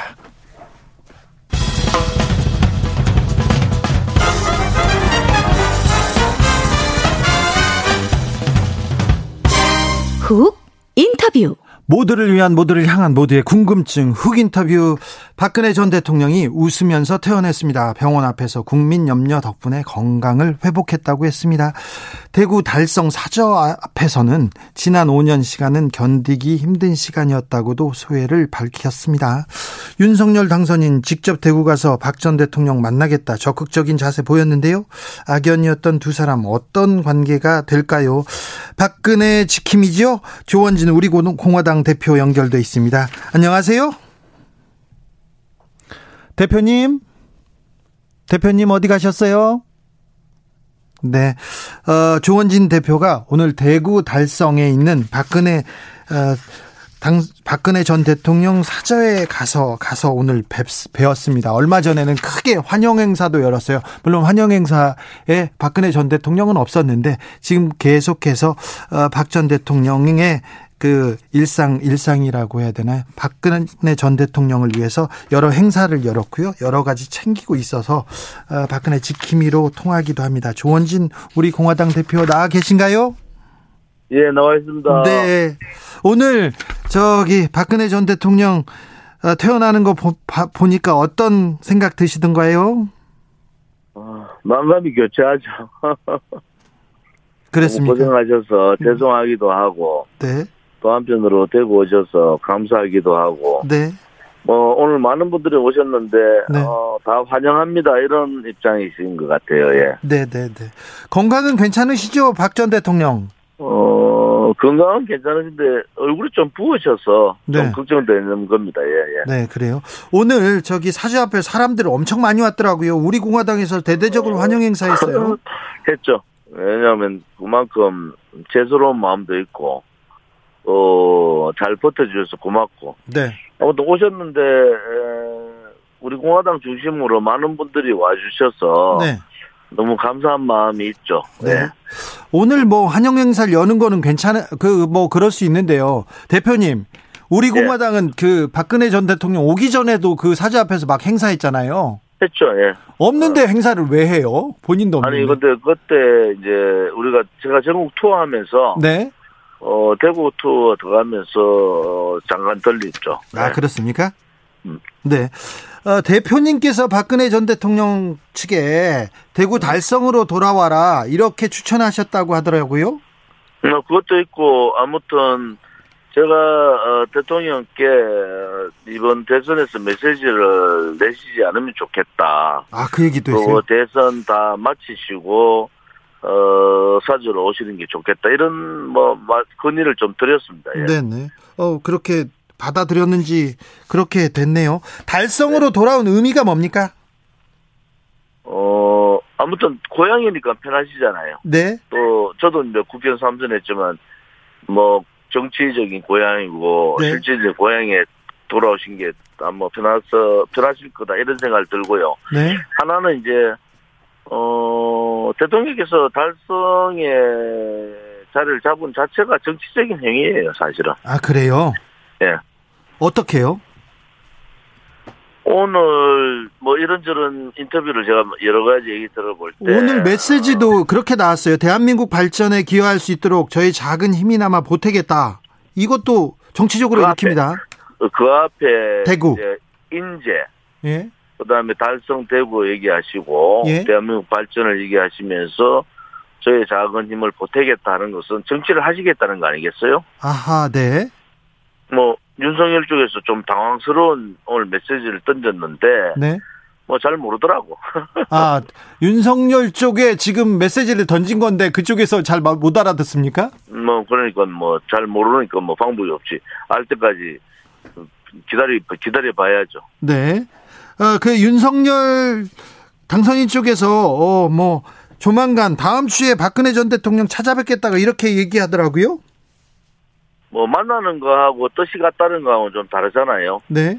뭐 만나는 부분하고 뭐 조금 생각이 다르다는 부분은 다른데 네. 윤석열 후보가 지금 뭐 어, 당선되자마자 벌써 뭐뭐 뭐 이런저런 구설수가 많은데 네. 그런 식으로 밀어붙이면서 만나는 건 안 된다. 네. 절차를 밟고 예를 갖춰라 그런 예. 입장입니다 사실은. 지금 예 그 박근혜 전 대통령한테 예를 잘 갖추지 않았습니까? 안 갖췄지. 뭐 그냥 뭐 던지는 얘기로 가겠다 이런 얘기 하지 말고 이제 네. 대통령께서 사주 오셨으니까 네. 어, 서로 소통하면 되잖아요. 네. 그냥 뭐 자기가 지방 순회 하는데 들리는 식으로 그렇게 하는 것은 맞지 않다. 윤석열 당선인이 박근혜 대통령에 대한 여러 가지 잘못 된뭐 여러 가지 얘기들이 많잖아요. 네. 그것은 영남권에서 역대 우파 지지의 한 10%가 떨어졌지 않습니까? 그래서 뭐 이번에 그냥 다 뭐 잘못된 상황이 될 뻔했는데 겨우 살았잖아요. 네. 그럼 그거를 제대로 인식을 해야 되는데 네. 뭐 윤석열 측근이나 윤핵관들은 뭐 좀 솔직히 말해서 건방져서 네. 그거 못할 것 같아. 아 그래요? 어. 근데 그러면 지금까지 지금까지 그리고 이번에 그 지금 퇴원했는데도 윤핵관이나 윤석열 당선인 측에서는 지금 박근혜 전 대통령 측에 뭘 입장을 전하거나 또 어떤 위로의 메시지를 전하거나 그런 게 없었습니까 전혀? 말만 떠들지. 말만요? 언론 플레이 하는 거하고 똑같잖아. 아 그래요? 뭐 지금 그 문재인 정권하고 하는 얘기하고 똑같은 얘기를 하고 있는데 네. 우리는 A 주시하고 있다. 그 정도로 말씀드릴게요. 네. 문재인 대통령은 난도 보내고 건강을 그 기원한다고도 하지 않았습니까? 그야 뭐 형식적인 거 하는 거 그게 중요한 게 아니고. 네. 지금은 이제 뭐 지방선거가 바로 있잖아요. 예. 뭐 어떻게 할 거냐는 윤석열 쪽에서 해야 되는데. 네. 뭐 솔직히 말씀드리면은 장지원이나 권선도의 저하고 오래 정치 생활 해봤잖아요. 네. 그 사람들 앞장 세우는 거는 대단히 잘못된 거다. 아 그래요? 어. 좀 걱정하고 뭐 있습니다. 굉장히 어 얇다. 얇다. 소위 말해서 뭐 1%도 못 이긴 어 대통령 당선자가 네. 조금은 더 겸손해져야 되지. 네. 그런 사람 내세워서 뭐 검찰총장이 어떠니 뭐 이런저런 얘기하는 건 대단히 잘못된 거예요. 아 그렇습니까? 국민들이 바로 돌아선다고. 아 네. 음, 지방선거 참패지. 알, 알겠습니다. 얇다. 네, 알겠어요. 시골 풍경님께서 좌우를 떠나서 정치인은 조원진처럼, 네, 조원진 대표를 좋아하시는 분들이, 응원하는 분들이 좀 많습니다. 5, 6578님, 조 대표님, 사주 앞에 오거리 교통체계 좀 정리해주세요. 이렇게 얘기하는데, 이것까지 대표님한테 맡기는 건 안 됩니다. 네. 아니요. 제가 볼 때는, 네. 아무튼, 지금부터 내년, 원래 이제 국감, 네. 10월달 국감까지 굉장히 여러 가지 사항들이 전개될 것 같아요. 예. 그 중간에 지방선거도 있잖아요. 네. 예, 주시해 봅시다. 예, 알겠습니다. 어, 자, 근데 저는요, 어, 대통령이 국민께 국민께 사과하는 유감을 표하는 그런 메시지가 좀 담겨 있었으면 한다는 그거는 생각. 지난번에 병원 가실 때 말씀하셨잖아요. 아 그래요? 그래서 뭐 이제는 그 문제 그 문제보다는 네. 아무튼 음, 국민들께 감사드린다는 메시지로 다 하신 것 같아요. 네. 그리고 이제 달성 사제 와서는 네. 뭐 맥락을 제대로 보면은 네. 아 제가 이제 정치를 하겠습니다는 맥락 아닙니까? 네, 네. 정치 본인이 메시지죠. 직접 정치에 전면에 못 서지만은 네. 나름대로 뭐 하겠다 하면 윤석열 쪽에서 대단히 불좀 조금은 좀 그럴 거예요. 아 오늘 메시지는 윤석열 쪽에 낸 메시지네요. 대구 달성 당연하지. 대한민국을 위해서. 어, 당연하죠. 아, 알겠습니다. 잘 알아겠습니다. 국민의힘에서 저 그 문재인 대통령한테 MB도 사면해야 된다 이렇게 계속해서 주장하는데 이 부분은 어떻게 보세요? MB 사면의 부분은 사면이 현직 대통령의 부분이니까 네. 뭐 권선도회가 뭐 어기 어기짝 났지. 네. 사면을 뭐 김경수하고 같이 붙여버리면은 그거는 뭐 사면하지 말라는 거와 똑같잖아요. 네. 그 정도 참모 가지고는 대통령으로서 국가 운영 안 됩니다. 알겠습니다. 권성동 의원이요. 네. 옆에 옆에 참모들을 좀 정리를 하는 게 좋겠다 이런 생각이에요. 알겠습니다. 네. 권성동 의원이요. 네. 네. 정치적 장재원도 마찬가지고. 장재원도 의원이고 지금 아니, 비서실장이에요. 비서실장이 네. 예를 들어서 어 민정 어, 저 정무수석인가 이철이 네. 만나면은 네. 그 사람이 정치적인 얘기를 하는지 개인적인 얘기를 하는 게 아니잖아요. 그렇죠. 그럼 이 사람이 어떠냐 저 사람이 어떠냐 물었을 때는 네. 그것을 명확하게 얘기해야 되지. 자기 개인의 얘기하는 거 그런 비설정이 아니지. 아, 그렇죠. 그렇죠. 그러면 그거는 대단히 잘못된 거다. 그러고 네. 뭐 이- 이창용 그 어, 내정자에 총재- 대해서 네. 네. 어, 예를 들어서 어, 자기들도 물어봤다는 거 아닙니까? 네. 그러면은 명확하게 이거는 뭐 윤- 윤석열 당선인하고 혹은 인수위하고 논의하겠습니다. 이것들이 건방져가지고 네. 저가 다 대장이야. 알겠어요. 아, 이게 대장. 지금 핵심 실세예요. 그분들한테. 아, 그러니까 저것들이 다 대장이니까 나라가 네. 되겠나고. 삼사오사님께서 대표님 왜 자꾸 말을 툭툭 놓으세요? 이게 뭐 대표님이고 후, 후보님이니까 또. 네, 알겠어요. 그래서 제가 걱정하는 것은 네. 다 나라가 잘 돼야 되는 거 그렇죠. 아니겠어요? 나라 잘 돼야죠. 근데 네. 조금 어 화풀이하는 식으로 하지 말아 하는 거야. 그렇죠. 조금은 좀 겸손해져 달라. 특히 1%못 이긴. 뭐 저야 뭐 표 못 받았으니까 할 말은 없지만은 네. 단지 하나 조금 더 겸손할 필요가 있다. 국민의 민심은요. 네. 하루에도 12번 바뀐다. 네. 어, 윤석열 당선자가 당선이 돼도 네. 저는 뭐 어, 굉장히 차이 많이 나는 당사자의 캠프도 이렇게 행동하는 걸 못 봤거든요. 아, 예, 예. 뭐이 사람들이 아직도 좀 더 수련을 더 해야 되겠구나. 네. 그런 생각이 있어요. 어, 지금 조원진 대표께서는 대통령 당선인이니까 당선인 쪽에서 조금 더 겸손해야 된다. 이렇게 얘기하는데, 어, 국민의힘에서는 또 김재현 최고위원도 마찬가지고 또 대통령 당선인 주변에서는 문재인 대통령이 심술을 부린다. 뭐, 어기장을 놓는다. 그거는 네. 그거는 뭐 나갈 사람인데 심술 좀 부리면 어떤 어차피 나가는데. 아 예. 그렇잖아요. 네, 알겠습니다. 나갈 사람이 좀 심술 부리면 어때? 아이고 대인에 들어 들어올 그렇죠. 사람들이 좀 네. 겸손해야 돼.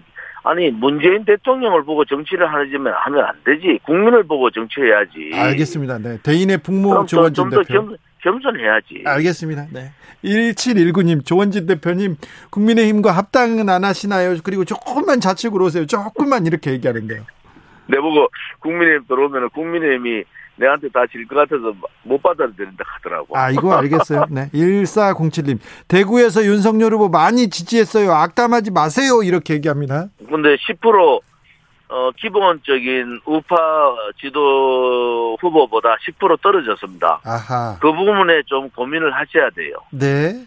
악담하는 소리가 아니고 겸손하는 네. 소리예요. 알겠습니다. 네. 그리고 또 이런 또 뭐라 뭐 이런 또 그 날쌘 이런 또 이렇게 그 회초리를 들어야 되는 사람도 있, 어야죠 그죠? 아, 그거보다는 뭐 영남권에서 되게 걱정하는 것은 네. 아무튼 대통령이 이제 된 거 아니에요? 네. 그러면 주변을 좀 정리를 해라. 네. 뭐 이 하풀이 하는데 아니잖아요. 국민들이 코로나 때문에 얼마나 힘든데 네. 그런 부분에 대해서 좀 더 겸손해 달라 이런 얘기예요. 저는. 예, 알겠습니다. 어, 다른 쪽에서는요, 자, 어, 박정, 박근혜 전 대통령 국정농단을 저지른, 저지른 범죄자다. 특별 네. 사면 받은 것은 반대한다. 이해할 수 없다. 정의당에서도 이렇게 논평을 냈어요. 그리고 네, 네. 조용히 자숙해야지 지금 이렇게 어, 환영 행사할 때냐 이렇게 지적하는 사람도 있습니다. 음.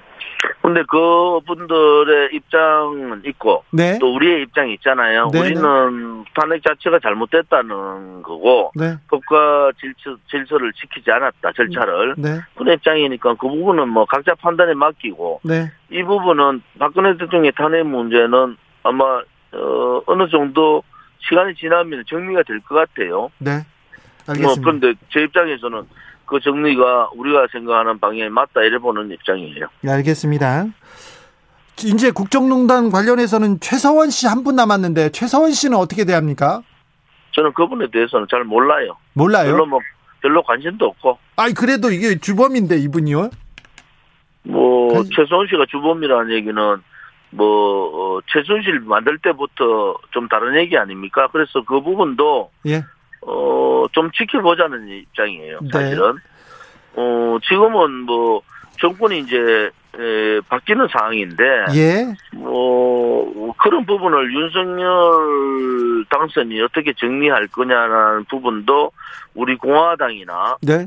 어, 박근혜 대통령을 지지하면서 윤석열 지지 않는 사람이 되게 많습니다. 네. 정권 교체라는 것 때문에 표를 달리 찍었지만은 네. 그런 분들의 마음은 좀 또 달라요. 네. 그래서 뭐 국민 통합을 뭐 좌우 통합 이런 보다는 어 우선 자기 세 사람들부터 통합을 해야 되잖아요. 그렇죠. 좌우로 따지면은 네. 자기 세력들도 통합 못하면서 무슨 국민 통합을 얘기하냐.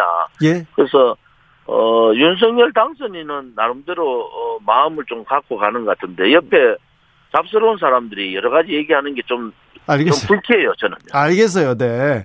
저 윤석열 당선인 대통령 취임식에 박 전 대통령 참석할까요? 그거는 제 문제가 아니죠. 대통령께서 결정하는 문제니까. 그래도 어떻게 보세요? 뭐, 뭐, 알아서 하시겠죠. 가능, 그래도 참석 가능성이 높겠죠? 그거는 뭐, 하는 그 봐야 대통령 됩니다. 주변에서 할 얘기고, 네. 저는 뭐, 어, 그런 부분에 대해서 이런저런 뭐, 가정을 내서 결정을 네. 하는 그런 건 별로 안 좋아하는 사람이니까. 네. 저는 있는 팩트를 가지고 얘기하는 거지. 예, 알겠습니다. 대표님이요, 어, 권성동 장재원 의원과 아주 막역한 사이고, 그런데 그렇다고 해서 좀 말씀이 좀 자꾸 짧아지셔가지고 불편한. 아, 막연한 사이는 아니에요. 아, 그래요? 싫어하는 사이, 싫어하는 사이. 알았어요. 그래도, 어. 그럼. 아니, 막, 막연한 사이는 뭐 친구나 동생 같은 사이인데 뭐 저는 그 사람들 좀 싫어해요. 아, 알았어요. 그래도 이렇게 싫어하도 싫어해도 그래도 그 방송인데 그분들 지지자 아, 청취자들 잘못된 거 잘못됐다 얘기하지. 그럼 하노? 아, 알았어요. 볼 때는 장재원이나 권선동이나 네. 얇다고. 네. 어, 권선동이가 뭐. 아니 권성동 의원. 네. 어, 아, 뭐, 권선도 내보고 좋은 짓 하더라. 내가 형인데도. 알았어요. 네. 알겠습니다. 네. 아무튼 좀 불편하던 청취자분들께는 제가 대신 양해 말씀 드립니다. 어, 말씀 잘 들었습니다. 조원진 대표님, 어, 곧 스튜디오에서 뵙겠습니다. 네, 힘내세요. 네, 다음에 네. 봅시다. 예, 네. 예. 감사합니다. 정치 피로, 사건 사고로 인한 피로, 고달픈 일상에서 오는 피로. 오늘 시사하셨습니까? 경험해보세요. 들은 날과 안 들은 날의 차이. 여러분의 피로를 날려줄 저녁 한 끼 시사. 추진우 라이브.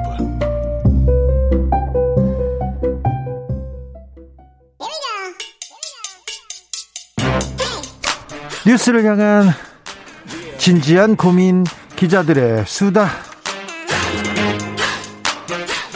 라이브 기자실을 찾은 오늘의 기자는 한결의 김민아 기자입니다. 어서 오세요. 네, 안녕하세요. 네, 대선 끝나고 조금 쉬고 좀 한숨 돌리고 있습니까? 더 바빠진 것 같습니다. 그러게요. 네. 더 바빠요. 더 네네. 마음이 또 급하고요. 네, 맞습니다. 자, 아, 지금은 인수위 네네. 취재하고 있죠. 네네. 인수위 취재하는데 어, 인수위에는 직접 가십니까? 아니면? 네, 저희 사무실이 두 군데로 나눠져 있는데요. 네. 삼청동에 있고 통일동에 있고 두 군데에서 이제 인수위원들이 나눠서 회의도 하고 하는데 네. 기자실이 삼청동에 꾸려져 있어서요. 네. 그쪽으로 왔다 삼청동에 갔다 있고 아, 네네. 통일당에서 지금 당선인하고 얘기할 때는 후배가 가서 앉아 있죠. 아, 네 네. 거기는 기자실이랄 게 없고 사실상 네. 그냥 그 야외에 네. 간이 테이블을 놨던 게 전부고요. 듣기가 조금 어렵습니다. 윤석열 당선인하고 네. 기자들하고 자주 만나는 것 같은데 네네. 이 부분에 대해서 기자들은 뭐라고 합니까? 아, 일단은 당선인한테 직접 듣고 싶어 하는 그 메시지가 있는데 네. 만날 기회가 사실은 그 전까지는 아예 없었거든요. 네. 그래서 그렇게라도 만날 수 있는 게 어떻게 보면 질문할 수 있다는 점에서는 긍정적이라고 평가를 하고 있습니다. 그렇죠. 근데 기자들은 네. 다 저기 긍정적으로 평가하는데 네. 왜 기자들은 질문을 안 하고 다 이렇게 타이프를 치고 있는지 아. 제가 20년 전에도 너무 놀랐어요. 네. 아니 누구 얘기를 이렇게 얘기를 하면 얘기를 듣고 질문하겠다고 손을 들어야 되는데 다른 사람들 그때도 그랬어요. 20년 전에 다 쳐가지고. 아, 20년 동안. 네. 네. 저, 는 타이핑을 못 치잖아요. 아, 네네. 타자를 못 쳐서도 그렇지만. 네. 아니, 앞에서 치는 분한테 나, 나한테 좀 토스해줘. 이렇게 네네. 하면 되잖아요. 네. 그리고 질문들 하나 해야지 이렇게 생각했는데 지금도 너무 적고만 있는 거 아닌가 그런 생각을 네네. 제가 조금 합니다. 네네. 네. 그거 얘기해줘요. 네, 그러겠습니다. 네. 어, 다 안 적어도 되니까 너 네. 이런 거 기사 써줘 안 써도 되니 질문을 하나에 요걸 해 이렇게 꼭 물어봐 주세요. 네. 네. 김치찌개를 언제 먹을 것인가? 어, 티타임을 언제 할 것인가 이게 중요한 게 아니잖아요 지금. 네, 그 질문을 되게 다들 네. 뼈 있게 받아들이신 것 같습니다. 알겠습니다. 네. 자, 문재인 대통령이 윤핵관에 대해서 언급했어요. 네, 사실, 직접 만나자. 당신이 판단해라 이런 얘기를 했어요. 지금 현재 인수위에서도 가장 두각을 나타내는 게 다시 윤핵관입니다. 네. 윤핵관 얘기는 계속 나오게 됐는데요. 네. 오늘 문재인 대통령이 어 회동을 당선인이 직접 판단해주길 바란다라고 한 것은 네. 사실상 그 주변에서 나오는 다른 이야기 말고 당신의 이야기를 듣고 싶다 이런 뜻이잖아요. 네, 직접 그, 만나자. 네, 그 주변을 둘러싸고 있는 게 뭐. 그냥 말하면은 장재원 비서실장, 뭐 네. 윤한홍 의원, 네. 뭐 권성동 의원 이렇게 세 그렇죠. 분이 윤핵관으로 지목이 되었는데 그분들의 입김이 여전히 강하다 이런 측면을 반영한 것 같습니다. 그런데 인수위에서도 네.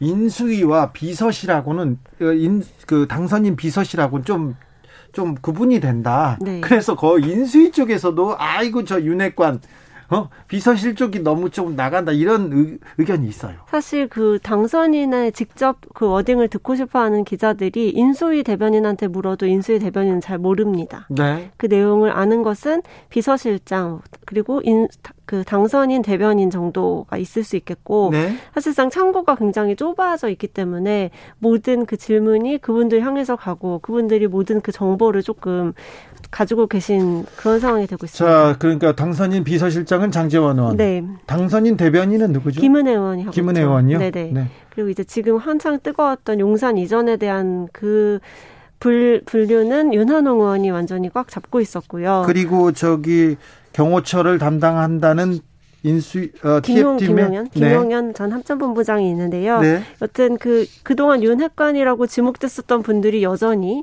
중요한 위치에 있으면서 그 문재인 대통령도 오늘 그렇게 언급을 한 게 아닌가 이렇게 생각이 됩니다. 권성동, 윤한홍, 장재원 그 어느 때보다도 좀 입김이 센 것 같습니다. 네, 실제로. 건, 네네. 권성동은 이제 외곽에서 당선인이 직접 말하지 못하는 것들을 네, 아주 강하게 네. 말해주면서 뭔가 그렇게 구도가 3인의 구도가 완성이 된 것 같습니다. 이 부분에 대해서는 조원진 어, 대표도 굉장히 네. 강하게 좀 비판을 했는데요. 맞습니다. 네.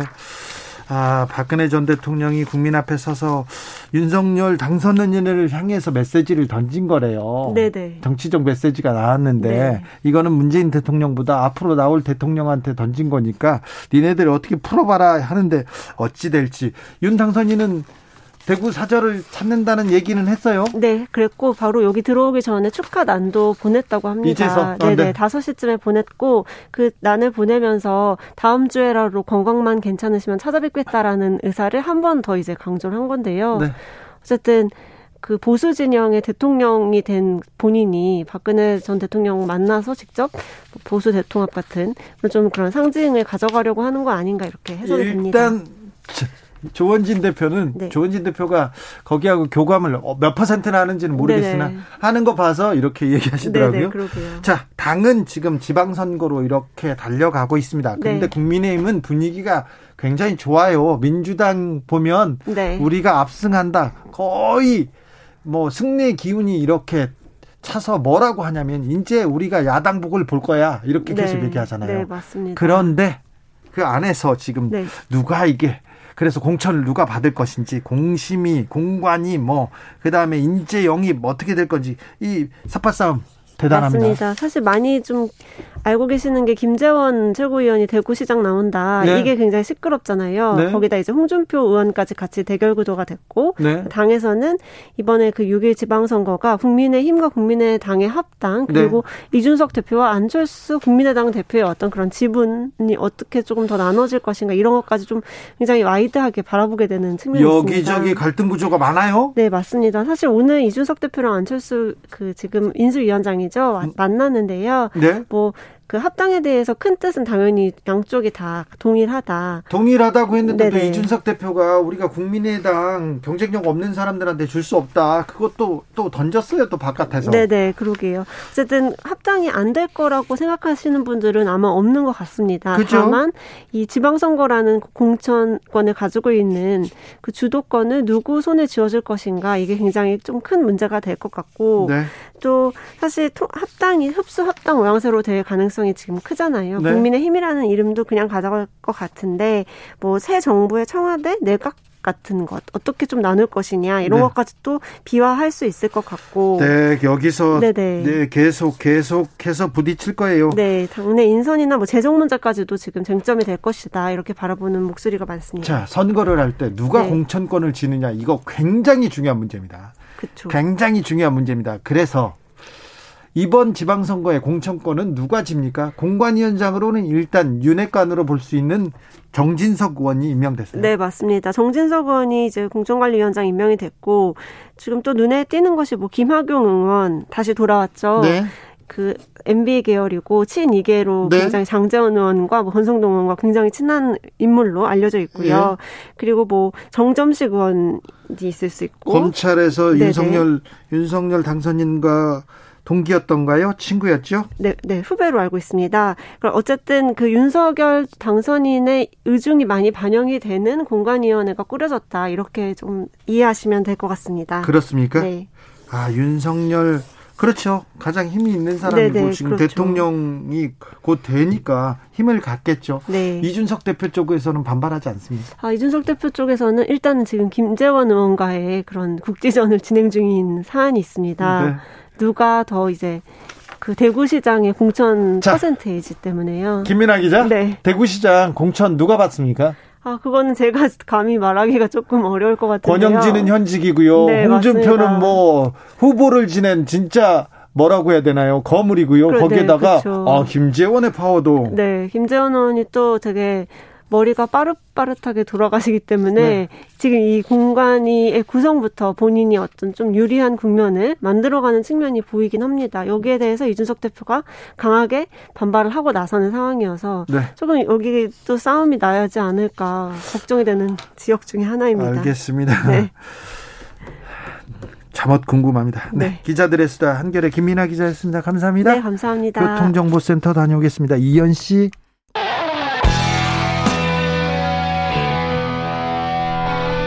스치기만 해도 똑똑해진다.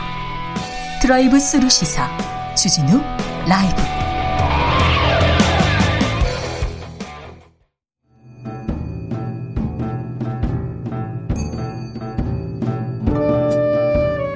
태초에 철학이 있었다. 하늘과 땅 사이 쏟아지는 궁금증. 세상의 모든 질문 이제 철학으로 풀어보겠습니다. 철학 어렵다고요? 일단 맛이라도 봅시다. 철학의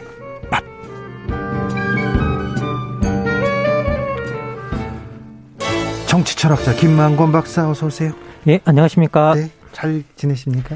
예, 뭐 네. 그럭저럭 지내고 있습니다. 어떻게 지내는 네. 게잘 지낸 겁니까? 좀 나는 나의 뭐 행복을 위해서, 나의 나의 기쁨을 위해서 음. 어떻게 지내야 음. 할까요?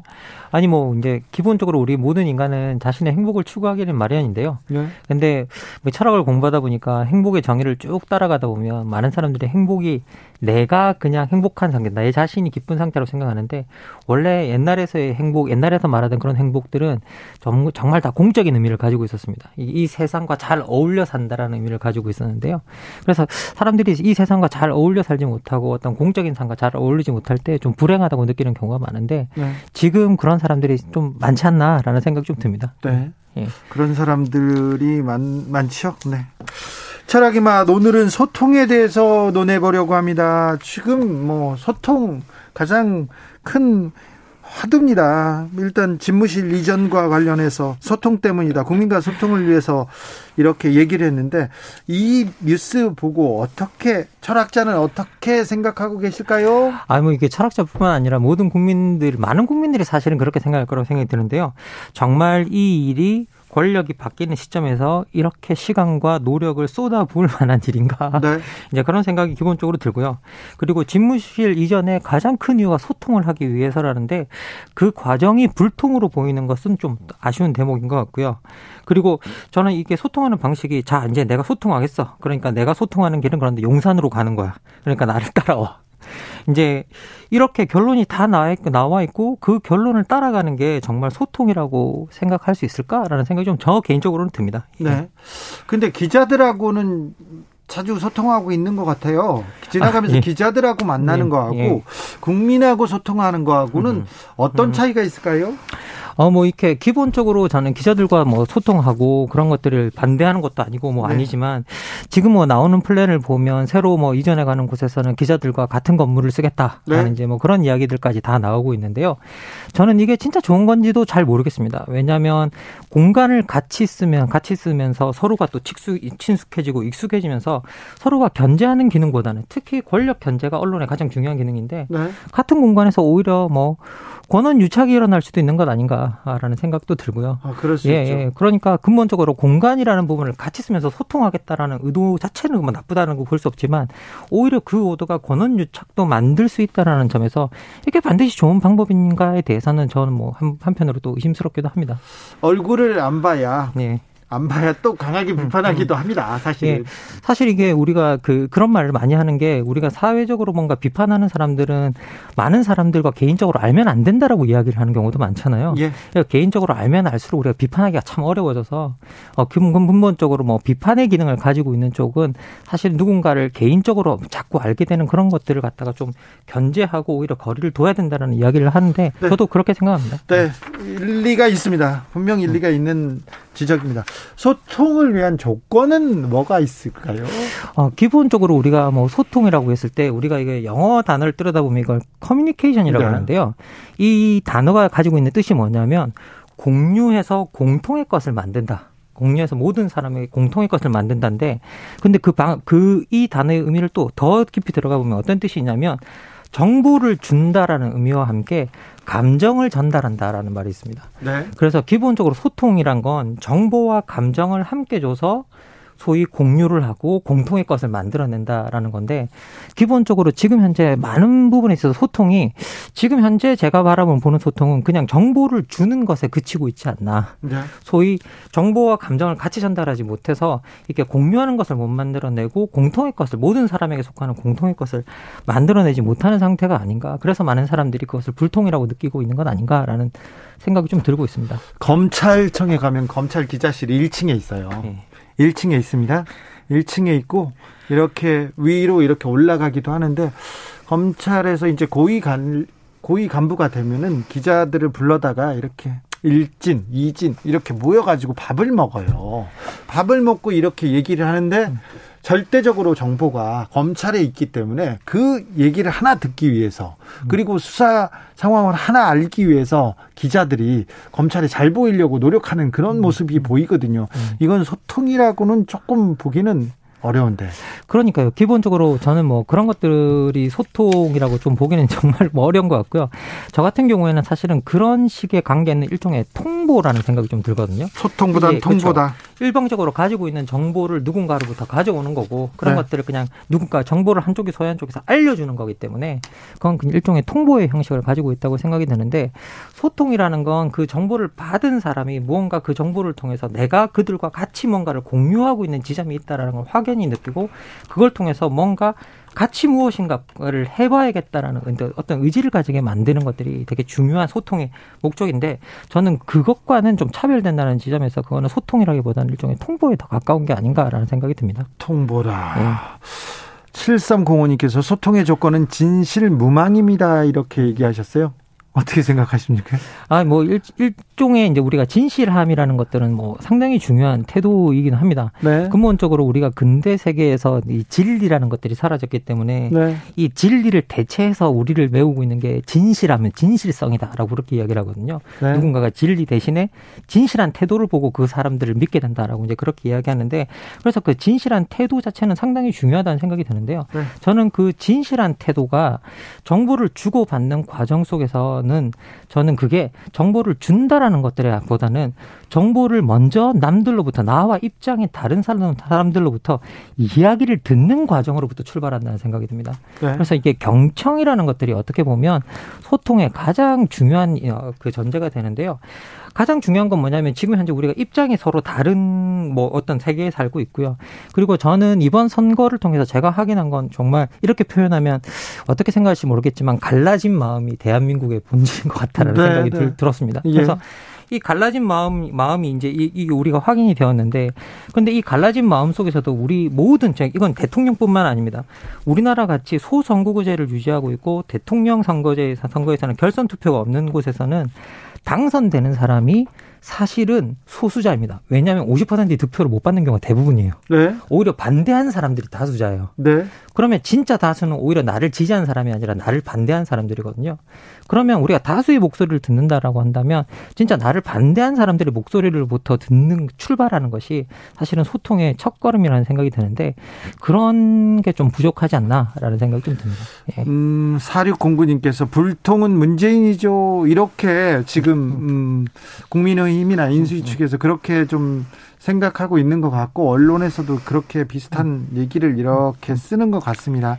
소통의 기본은 경청입니다. 이렇게 어, 얘기하신 분도 있습니다. 6392님 이렇게 지적해 주셨습니다. 최강의 검님께서 권력과 권위의 상징 청와대는 아예 때려 부셔야 합니다. 이렇게 얘기하는데 음, 음. 공간이 음. 의식을 지배한다. 음. 윤 당선인이 이렇게 지적했는데 요건 어떻게 보십니까? 뭐 공간과 의식 간의 관계는 분명히 뭐 있다고 생각이 듭니다. 그리고 예. 근대 권력들이 권력의 분할 우리가 뭐 학교도 사실은 어떻게 보면 그렇게 공간의 재배치를 통해서 사람들을 훈육시키는 곳이고요. 그래서 권, 그 공간이 가지고 있는 힘을 거부하는 건 아닌데 왜 그럼 그 공간이 반드시 이곳이어야 하는가에 대한 이유를 우리가 들수 있어야 되는데 그렇죠. 사실은 그 이유가 지금은 적합하지 않은 것이고 그리고 어떻게 보면 그런 일들을 하기에는 오히려 더 적합한 곳은 서울 시내 안에 있지 않을 수도 있고 네. 서울 밖에 있을 수도 있고 다른 곳에서도 있을 수 있는데 왜 그곳이어야 하는가에 대해서 지금 현재 우리가 이유가 분명하지 않고 그것을 받아들이는 사람들의 입장에서 감정적으로도 공유가 안 되기 때문에 지금 현재 반발이 나오는 건 아닌가라는 생각이 듭니다. 6289님께서 어, 소통은 약자의 입장을 이해하는 것 아닐까요? 이런 지적도 해주셨습니다. 이한용님께서 참새가 봉황의 뜻을 어찌 알겠나 지켜보자 이렇게도 얘기하셨습니다. 오사공호님께서는 소통도 결국은 행복과 관련된 거 아닐까요? 이렇게 얘기합니다. 윤 당선인은 께 여쭤보고 싶은데요. 지금 행복하신지 지금 행복하다고 느끼고 있지 않을까요? 뭐 잘 모르겠습니다. 이제 뭐 지금은 행복 당장 행복한지 모르겠지만 행복하다고 생각할 예, 거예요. 예. 근데 뭐 이렇게 정치라는 것들이 특히 민주 세계에서의 정치라는 것들은 저는 제가 아는 정치는 언제나 나와 입장이 다른 사람과 공통의 것을 만들어 나가는 것이고 그러면 정치의 본질은 뭐냐라고 하면 권력자가 뭘 하나 하고 싶을 때 자기 입장에 반대하는 사람의 모든 이야기를 다 들어가면서 자기가 원하는 걸 실현해야 되기 때문에 기본적으로 그 과정에 아주 험난하고 지난할 것이다라는 생각은 굉장히, 굉장히 또 외로운 자리이기도 하고요. 예, 그렇습니다. 그게 원래 네. 지도자의 자리입니다. 예. 계속 결정을 해야 네. 되는데 예. 본인도 모르는 일을 결정해야 됩니다. 어떻게? 저 제가 제가 제 분야가 아니라 다른 일을 좀 해봤는데 영화를 만들어 봤어요. 다큐멘터리를 만드는데 이 감독이란 자리가 제작자라는 자리가 이 앵글이 좋아 어디에서 들어오는 게 좋아 어떤 모션이 좋아 이거를 잘 판단이 안 돼. A가 좋은지 B가 좋은지 모르겠어요. 그런데 바로바로 바로 결정을 해줘야 돼요. 그래서 어렵더라고요. 네, 그래서 뭐 우리가 그 옆에다가 다 참모진을 두고 있고 그리고 도와주는 조력자들을 두고 있고 그리고 그 도와주는 도력자들 또 조력자들이 어떤 사람인가가 상당히 그럼요. 중요하다라는 생각도 듭니다. 네. 네. 홍별이님께서 문재인 대통령은 소통하려고 국민청원 사이트를 만들고 노력하셨지 않습니까? 이렇게 네. 물어보는데 음. 국민청원 사이트가 소통에 미치는 이 부분은 어떻게 음. 보셨어요? 뭐 이게 국민청원 사이트 같은 경우에는 이제 그 입장에 따라서 이게 뭐 여론몰이 하는 곳이다라고 말할 수 있는 사람들도 있고 입장에 따라서는 이것이 공론장의 기능을 뭐 하는 곳이다라고 말할 할 수도 있다는 생각이 드는데요. 저 같은 경우에는 처음에 이 국민청원 사이트가 청와대에 생겼을 때 저는 약간 부정적이었습니다. 시작할 때는. 네. 그 이유는 뭐냐면 안 그래도 뭐 제한적 뭐 대통령제 때문에 이게 어 난리 있는 국가에서 이게 대통령이 오히려 어, 어려운 문제를 다 해결해 줄 수 있다는 인식만 씌워주게 되면 오히려 대통령의 권력만 강화시킨다는 어떤 그런 기능이 생기지 않을까. 그렇죠, 그렇죠. 라는 것 때문에 좀 저는 처음에는 부정적이었는데요. 그런데 이것들이 도입될 때 이거의 모델이 이게 그 백악관의 청원 사이트 모델인 위더피플이었는데 이 위더피플의 가장 중요한 원칙이 뭐냐면 행정부와 관련된 것들만 답한다. 그리고 어, 상권 분립에서 다른 부서와 관련된 것에는 답하지 않는다라는 원칙이 서 있었는데 사실은 저희들 국민청원 사이트가 이 원칙들을 들여오면서 작동이 되고 있었기 때문에 저는 이후에는 어느 정도 공론장의 기능을 했다는 생각은 듭니다. 네. 그런데 만약에 우리가 진짜 대통령 중심제에서 좀 벗어나서 좀 더 의회 쪽으로 옮겨가고 싶다고 한다면 이런 청원 사이트의 기능이 청와대가 아니라 오히려 의회 쪽으로 옮겨가야 되는 것 아닌가? 그렇죠. 의회에서도 네, 네, 국회의원들이 국민의 목소리를 들어야 음, 되고요. 음. 어, 국회에서 들어야죠. 예. 국회도 청원 사이트는 있어요. 예, 있습니다. 있어, 예, 있는데 예. 청와대 사이트만큼 그렇게 또 뭐라고 활성화가 안 돼 있고 그렇죠. 예. 어, 윤석열 정부에서는 국민청원 사이트를 다른 방식으로 운영할 거라고 합니다. 좀 음, 잘 운영해 주시길 바랍니다. 뭐 확정되진 않았는데 일단 일단 없애고 본다 반대로 간다 그런 것보다는 조금 더 의미 있는 소통의 창구로 만들었으면 하는 생각 해봅니다. 아미 리다님께서 소통은 입으로 하는 것보다 마음으로 해야죠. 네, 몸으로 마음으로 네 소통해야죠. 2277님 법으로 힘으로 사람 마음 못 움직입니다. 그럼요. 네 마음으로 해야죠. 아 방금 전에 교수님께서 제왕적 대통령제 얘기가 음, 음, 나왔는데 음, 예, 예. 우리나라 대통령이 특별히 다른 나라 대통령보다 힘이 센 것 같습니다. 예, 뭐 이렇게 우리나라 이제 헌법을 들여다보면 우리나라 대통령에게 좀 너무 많은 권력을 몰아준 경향이 있다라는 생각이 들 때가 있습니다. 뭐 네. 대법원장 임명도 그렇고 헌법재판소장 임명권도 갖고 있고 게다가 헌법재판소가 있는데 헌법의 수호 기능까지도 대통령에게 몰아주고 있고 그래서 이게 기본적으로 형식적으로는 엄청나게 대통령에게 너무 많은 권력이 몰려가 있어서 대통령이 마음먹기에 따라 권력을 너무 마음대로 쓸 수 있다라는 이야기를 하고 있는데요. 네. 근데 이에 비해서 대통령과 관련된 대통령이라는 이름이 붙은 법, 법률은 4개밖에 없다고 합니다. 네. 예, 근데 이 4개밖에 없는데 그게 하나는 대통령 기록물 관련된 거고 두 번째는 대통령 경호에 관련된 거고 세 번째는 대통령직 인수에 관련된 거고 네 번째는 전직 대통령 예우인데요. 그래서 하나도 대통령의 권력이나 권한을 어떻게 써야 되는지 절차에 대해서 규정하는 것들이 아무것도 없습니다. 그래서 이 부분에 대해서 우리가 좀 더 명확한 법들을 만들어서 정말 우리가 그런 것들을 하고 싶다면 좀 더 명확하게 규제해야 되는데 실제로 제왕적 대통령제를 비 판하면서 대통령들이 되신 분들이 하나도 이거 손을 대신 분도 없고 만든 네. 걸한 것도 없습니다. 그래서 기본적으로는 여기서부터 우리가 출발해야 되지 않나라는 생각이 좀 듭니다. 네. 어, 2095님께서 주 기자님 새 정부에 바라는 것이 너무 많네요. 네. 저뿐만 아니라 국민들이 많이 있죠. 기대도 많고요. 잘해 주셨으면 하는 바람도 있고요. 네. 어, 교수님은 만물 박사니까 뭘 물어보고 다 물어보고 싶어요. 아, 다 예, 물어보고 예, 싶은데요. 예, 예. 실세 있지 않습니까? 대통령의 실세들, 아, 예, 예. 핵관들, 예, 핵관들. 그런 분들은 어떤 마음가짐을 가져야 될까요? 그런 철학은 음, 음. 어떤 철학을 가지고 있어야 될까요? 아, 이게 참 어떻게 보면 대통령이 자기가 믿을 만한 사람을 쓰겠다는데 네. 이걸 뭐 우리가 또 반대할 이유는 또 없는 거죠. 그 사람 예. 중심으로 또 움직여요. 예. 예. 네. 대통령이 뭐 믿을 만한 사람이 있고 그 믿을 만한 사람들을 쓰겠다는데 우리가 그것을 뭐, 뭐 막고 뭐 발목을 잡을 이유는 없는데 그러면 그걸 쓰는 사람들은 그것들이 권력을 어떻게 써야 되는가에 있어서 어떤 공공성이 있어야 되는데 지금까지 우리의 권력계 그 실세들은 소위 말하는 그 실세들이 그런 공공성이 입각해서 권력을 행사해온 경우를 우리가 극히 드물게 봐왔기 때문에 우리가 네. 신뢰하지 못하고 있는 것이거든요. 네. 그래서 기본적으로는 우리가 이 실세들은 저 같은 경우는 어떻게 생각하냐면 대통령을 권력의 자리까지 가게 하는 데 있어서의 어떤 기여했다라는 이유로 권력 이후에도 뭔가를 차지하고 유지하려는 성향들이 있는데 진짜 지금 우리의 역사적 전통이나 맥락에서 봐서는 진짜 대통령을 위하는 마음이 있다면 이제는 권력 이후에는 물러서 주는 것. 거기서 되도록이면 멀리 있는 게 제일 잘하는 일 아닌가라는 생각이 듭니다. 어, 우리나라 정치는 잘해서 뭔가를 이루어서 이렇게 표를 얻는 것보다 상대방이 못해서 야당 덕으로 예. 뭐 이런 얘기 많이 하셨습니까? 상대방 예. 덕으로 예. 이번 선거도 마찬가지입니다. 예, 그런데요. 어, 자 이기는 쪽보다 지는 쪽에서 굉장히 큰 파열음이 나옵니다. 음. 어, 선거에서 진 민주당이 보여준 음. 지금 태도 그리고 자세 어떻게 보고 음. 계시는지?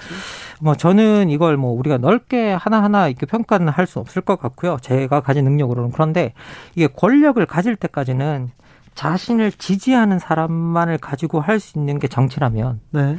저는 권력을 가진 이후에는 자신을 지지하지 않는 사람의 마음도 얻어야 권력을 유지할 수 있다라는 걸 지난 민주당 5년이 보여주지 않았나라는 네. 좀 생각이 듭니다. 그렇죠. 그래서 기본적으로는 우리가 어, 이번 정부에도 마찬가지라는 생각이 드는데요. 이게 사실 이번에 선거를 들여다보면 이번에 들어선 들어 이번에 당 윤 당선자가 사실 뭔가 자신만의 어떤 고유한 비전을 보여준 건 사실 사실상 거의 없었거든요. 예. 기존에 이 정부에 반대한다. 난 이 정부에 반대한다라는 거로 그리고 그래서 권력 교체가 필요하다는 명분으로 일단은 어떤 어떤 어 당선이 되었기 때문에 이제는 어떤 반대를 위한 반대 반대를 위해서 어떤 뭐 어떤 정부를 만드는 것이 아니라 기존에 있던 정부를 반대하기 위해서 만드는 것들이 아니라 자신의 정부에 명확한 비전을 세우고 그걸 실현해 나가는 방식으로서 정부를 운영해 나가야만 하고 그 하는 과정 속에서는 자신을 반대하는 사람들의 이야기를 경청하는 것으로부터 출발하는 게뭐첫 번째 스텝이 아닌가라는 생각이 듭니다. 네, 이거는 어, 윤석열 당선인 측 민주당에도 비슷한 예, 예. 민주당에도 비슷하게 또 받아들여야죠. 어, 이번에? 이번에 저는 뭐 제가 뭐 윤당선 측에서 막 이야기를 하고 있지만 가장 뼈저리게 반성해야 되는 측은 전 민주당이라고 생각합니다. 네. 사실은 어떻게 보면 지금 현재 이게 뭐그 어, 그 이번 선거에서 180석을 가지고 있는 정당 정당 그리고 이제 뭐 어떻게 보면 우리나라 역사상으로 들여다보면 기준 5년 만에 이렇게 정권 교체가 된 것도 사실상 처음이거든요. 그렇죠. 예, 그래서 얼마나 자신들이 잘못했는가에 대해서 기본적으로 자기 내부에 들어 성찰을 하는 과정이 명확하게 있어야 된다는 생각이 듭니다. 예. 그 성찰이 없으면요, 부족하면. 아, 뭐 지금 현재로는 그 성찰 과정이 잘 보이지 않고 계속 남 탓을 하는 경향이 보이고 있는데요. 네. 기본적으로 이 왜 이렇게 선거가 뭔가 잘 잘못 갔는가에 대해서 전 이야기를 할 때 저는 민주당 지지자 일부 지지자 특히 저 같은 경우 이렇게 말씀드리면 뭐 제가 또 비판받을 지점도 있겠지만 저는 팬덤 정치가 상당히 문제였다라는 생각이 들어요. 아, 그렇죠. 그 팬덤 정치 바깥으로 나와서 뭔가 좀 더 넓고 우리 전체 국민들을 아우를 수 있는 어떤 전망과 비전을 보, 보여주어야만 한다라는 생각이 듭니다. 어, 팬덤에 갇혀 있었어요. 그리고 음. 팬덤에 반하는 얘기를 음. 민주당 의원들, 민주당 의원들이 음. 또 지도자라는 사람들이 거의 못했어요. 음. 네, 그럼 저도 그거는 뭐 명백하게 동의하고 지금 어 그게 너무 어떻게 보면 결정적 패인 중에 하나가 아닌가라는 생각이 듭니다. 지금도 거기에 갇혀 있는 거 아닙니까? 음. 지금도 사실은 제대로 말을 못 하고 있는 지점이 그거 때문이라고 저도 생각합니다. 예. 네. 예.